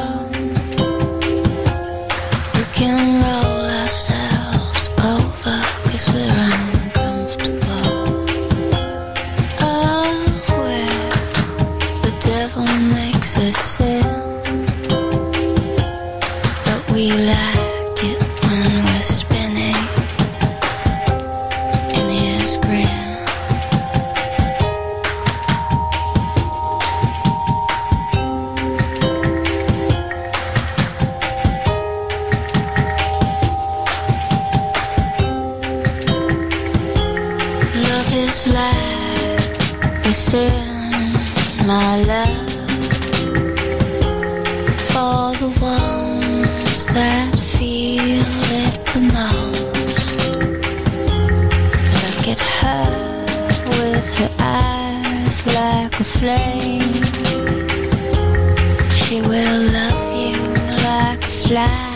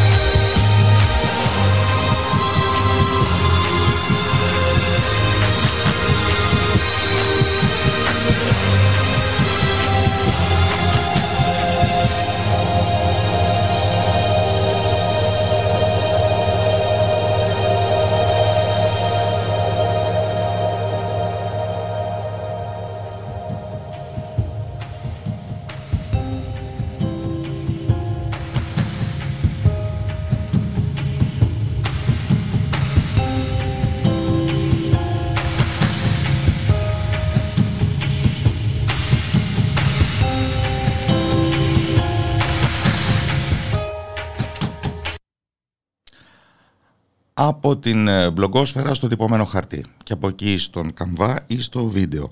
Να, μια ενδιαφέρουσα πολυμησική σκηταλοδρομία. Οι εκδόσεις Bibliotech παρουσιάζουν έναν από τους τελευταίους τους τίτλους με πρωτότυπο τρόπο. Εγκαινιάζουν μεθαύριο Παρασκευή στις 7 το απόγευμα στην στέγη της Bibliotech Θεμιστοκλέους 74 την ε, έκθεση Paradise Circus έργα από κείμενα. Στην έκθεση, την επιμέλεια της οποίας είχαν ως Ραώσα Γιαζάτας και η Ήρης Βουνάζου, 7 αν τους μετράω καλά, ε, οι καστικοί συνομιλούν με τα περιεχόμενα του βιβλίου Paradise Circus που έχει εκδώσει ο γνωστότερος σε εμάς ως blogger Στραώσα, τον οποίο τον καλωσορίζω στην εκπομπή. Καλό απόγευμα από το Ράδιο Μέρα. Καλό απόγευμα και ευχαριστώ για την πρόσκληση αλλά και τη μουσική εισαγωγή. Που ήταν αυτονόητη νομίζω, μια και μιλάμε για Paradise Circus. Φαντάζομαι και ο τίτλος του βιβλίου ήταν εμπνευσμένος από τους Massive Attack. Εντελώς. Ναι. Εντελώς. Είναι ο τίτλος ενός ε, κειμένου μέσα σε αυτή τη συλλογή και ε, νομίζω ότι ε, ο παράδεισος είναι περσική λέξη, ο Σραώσα είναι Πέρσης. Ο Σραώσα είναι για ζάτα, είναι α, θεότης, πώς θα μεταφράσουμε τον, όχι, τον όρο; Είναι υποτίθεται μία τάξη όντων που λέγονται νομίζω αμέσα πέντα, δεν θυμάμαι, που είναι πάνω από τους αρχαγγέλους στην, ε, στο ζωραστρικό πάνθεον. Είναι ακριβώς κάτω από τον ορομάζ διελληνιστή Αχούρα Μάζδα περσικά ε, και μάλιστα είναι ο μόνος όρθιος υποτίθεται στην αυλή του Αχούρα Μάζδα και είναι το πνεύμα της Ευσέβειας. Όλα αυτά τα μισοήξερα το 2005 όταν διάλεξα αυτό το ψευδόνυμο αλλά μετά, ε, ξέρετε, αποκτούν τη δική τους ζωή τα ονόματα. Ιδίως σε ό,τι αφορά το πνεύμα ναι, της ευσέβειας. Πάντα Ακριβώς. Αναρωτιέμαι αν. Είναι... Ναι. ναι. Ακριβώς. Αναρωτιέμαι αν σε εκθέσεις εμπνευσμένες από την κυκλοφορία ενός βιβλίου ε, ήθιστε και εκεί να απευθύνουν την ευχή καλοτάξιδο.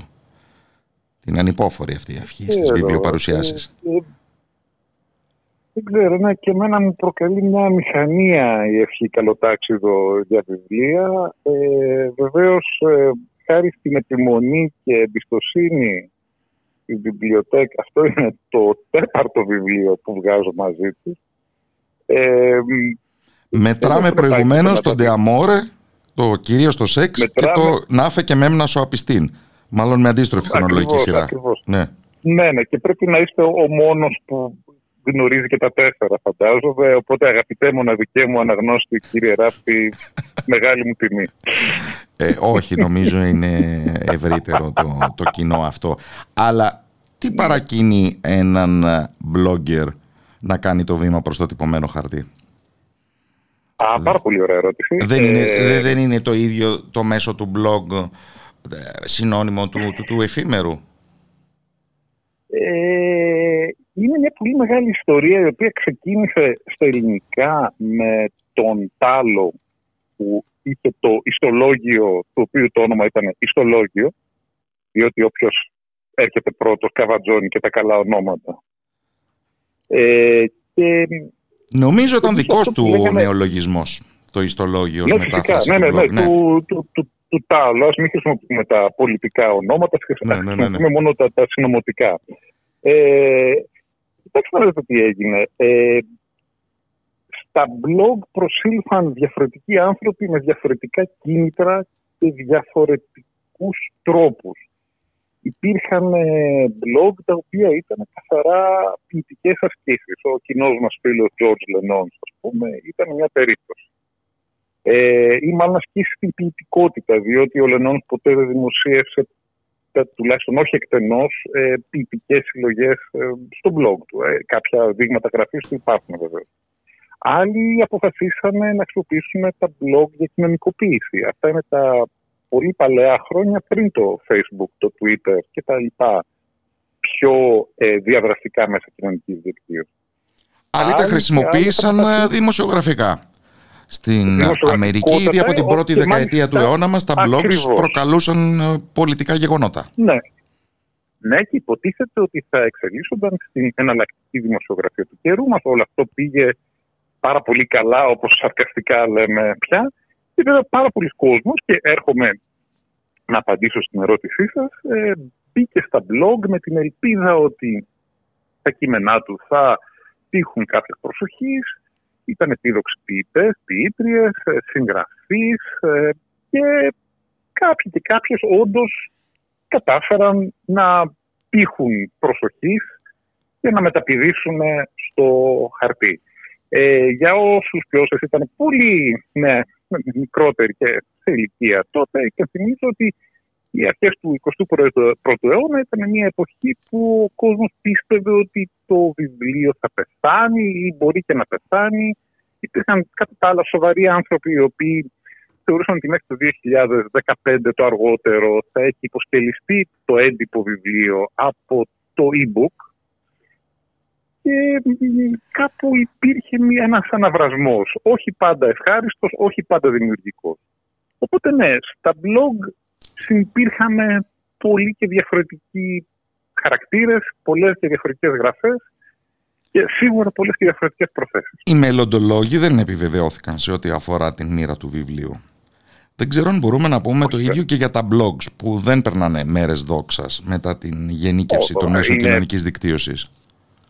Όχι, μπορούμε να τα ανακηρύξουμε άκλαφτα ήδη από το 2009, 2010, 2011. Ακριβώς στην ελληνική γλώσσα η μαζική είσοδος δημοσιογράφων ή δημοσιογραφούντων προκάλεσε το θάνατο του είδους. Δηλαδή μεταφέρεται από ενός είδου. ε, τώρα δεν μου επιτρέπετε ελεύθερα, ελεύθερα. ελεύθερα, ελεύθερα, ελεύθερα. Ε, τι λέτε τώρα. Ε, ακριβώς λοιπόν αυτό συνέβη. Δηλαδή, λόγω του κάτι ονόματα όπως ε, φρικιαστικό, τρομακτικό, ανατριπευτικό, ε, δεν ξέρω, με τέτοια ονόματα προσπαθήσαν να παίξουν το ρόλο της δημοσιογραφίας και κατά κάποιο τρόπο υπονόμεσαν ένα είδος το οποίο αν μη τι άλλο για 5-6 χρονάκια είχε παίξει λίγο το ρόλο του καφενείου. Δηλαδή είναι χαρακτηριστικό ότι εκεί γύρω στα 2006-2007 μια τυπική ανάρτηση σε blog ήταν λίγο ανοιχτό ημερολόγιο, λίγο ανοιχτό καβλάντισμα όπως λέμε, δηλαδή κοιτάξτε τι ωραία που τα γράφω, άμα θέλετε μιλάμε, πούμε και ένα φωτάκι κτλ. Ε, είχε ένα χαρακτήρα λίγο ε, Μαρκο να πω, λίγο τα είσαι αυτόν. Ε, ο καθένα ε, εκφράζεται τι αμπελοφιλοσοφίε. Αναρωτιέμαι αν σε αυτό το χρονικό διάστημα πρόλαβε να δημιουργηθεί ένα είδος μεικτό αλλά νόμιμο που να είναι όμως αμυγός μπλογικό, να μην είναι ε, ερζάτς ποιήση ή ερζάτς δημοσιογραφία. Ναι, ναι, ναι. Ε, αγαπητέ Κώστα, και εμένα αυτή είναι η ερώτησή μου. Αν πρόλαβε να δημιουργηθεί ένα είδος μεικτό αλλά νόμιμο, πάντως ε, οι γραφίδες, να το πούμε έτσι παλιωμοδίτικα, που μετακομίσανε στο χαρτί, καθώς και αφιερώθηκαν σε πιο ε, αναγνωρίσιμα και παραδοσιακά κειμενικά είδη, το διήγημα, το μυθιστόρημα, την ποίηση σαφώς. Ή εμοδότησαν την lifestyle δημοσιογραφία. Καλά, αυτό ναι, αλλά άλλωστε υπήρχαν ήδη από τον καιρό εκείνο, την πρώτη δεκαετία του αιώνα, δηλαδή blog τα οποία σαφώς κινούνταν προς αυτή την κατεύθυνση. Ε, Ας το εξειδικεύσουμε. Κάπου... Τι, τι είδος λόγου είναι τα κείμενα που περιλαμβάνει το Paradise Circus; Είναι πολύ εξομολογητικά για να τα πούμε δοκίμια. Ε, το Paradise Circus είναι ε, ακριβώς, ναι, πολύ ενδιαφέρουσα παρατήρηση εδώ πέρα ακριβώς περιέχει κείμενα τα οποία ε, θα ανήκαν σε ένα είδος μεικτό αλλά νόμιμο. Δηλαδή είναι παλαιομοδίτικα από την άποψη ότι βρίσκονται στον τρόπο και στο ύφος των πρώιμων blog, προσωπικά κείμενα, όχι ιδιαίτερος πολιτικά. Άλλωστε είχα την ευκαιρία να πολιτικολογήσω σε προηγούμενα βιβλία, εντύπωση εννοώ. Ε, και σίγουρα έχουν ένα χαρακτήρα περισσότερο βιωματικό. Δεν είναι μυθοπλαστικά στην συντηρητική τους πλειοψηφία. Ε, και είναι πολύ ενδιαφέρον ότι αυτά τα κείμενα δεν ξεκινήσαν να γίνουν βιβλία. Αυτά τα κείμενα υποτίθεται ότι ήταν μια πρώτη ύλη για δραματική επεξεργασία. Ε, όλο αυτό θα ε, γινόταν κάποιο είδους. Θα, θα γινόταν, όλα αυτά τα κείμενα θα αποτελούσαν την πρώτη ύλη, όπως λέω, όπως είπα, για να δημιουργηθεί ένα θεατρικό δραματικό δρόμενο. Με... Είχα κάνει κάποια προκαταρκτική συζήτηση με την ε, Ελένη Καλάρα. Μετά ήρθαν, μετά η πανδημία.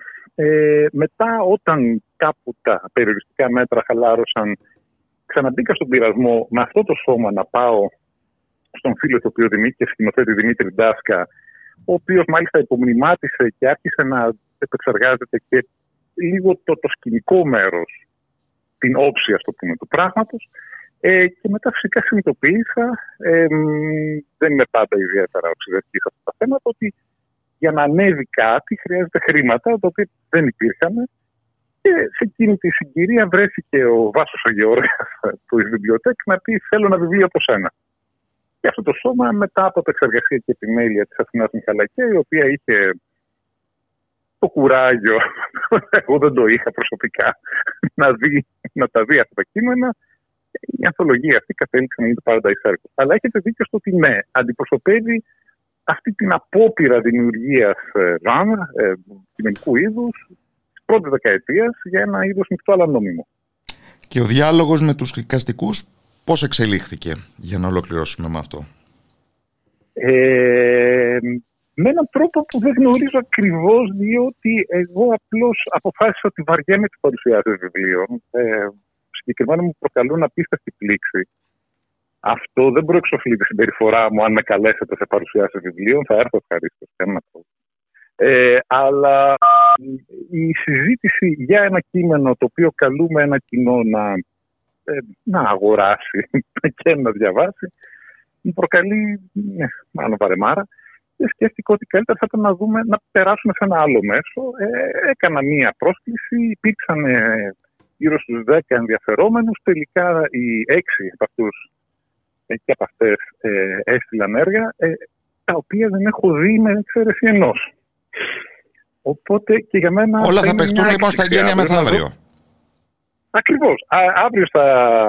Μάλλον για να είμαι απόλυτα ειλικρινής, ε, αύριο που θα βοηθήσω να στηθεί η έκθεση, την οποία στείνει ε, και η οποία θα, την οποία επιμελείται η Ήρυδα Μπουρνάζου, η οποία είναι επαγγελματίας, οπότε θα στήσει και αυτή τη μικρή ομολογουμένως έκθεση, θα δω και εγώ για πρώτη φορά τα περισσότερα έργα.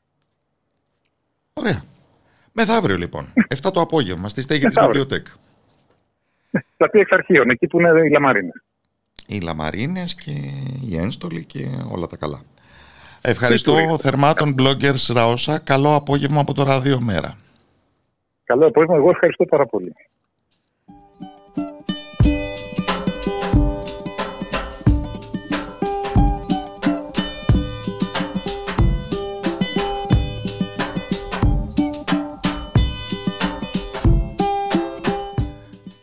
Καλό απόγευμα ευχόμαστε σε όλες και όλους σας φίλες και φίλοι του Ραδιομέρα, ο Γιώργος Νομικός που ήταν στον ήχο και ο Κώστας Ράπτης που ήταν στο μικρόφωνο, ανανεώνοντας το ραντεβού μας για την επόμενη Τετάρτη στις 5 το απόγευμα. Να είστε καλά.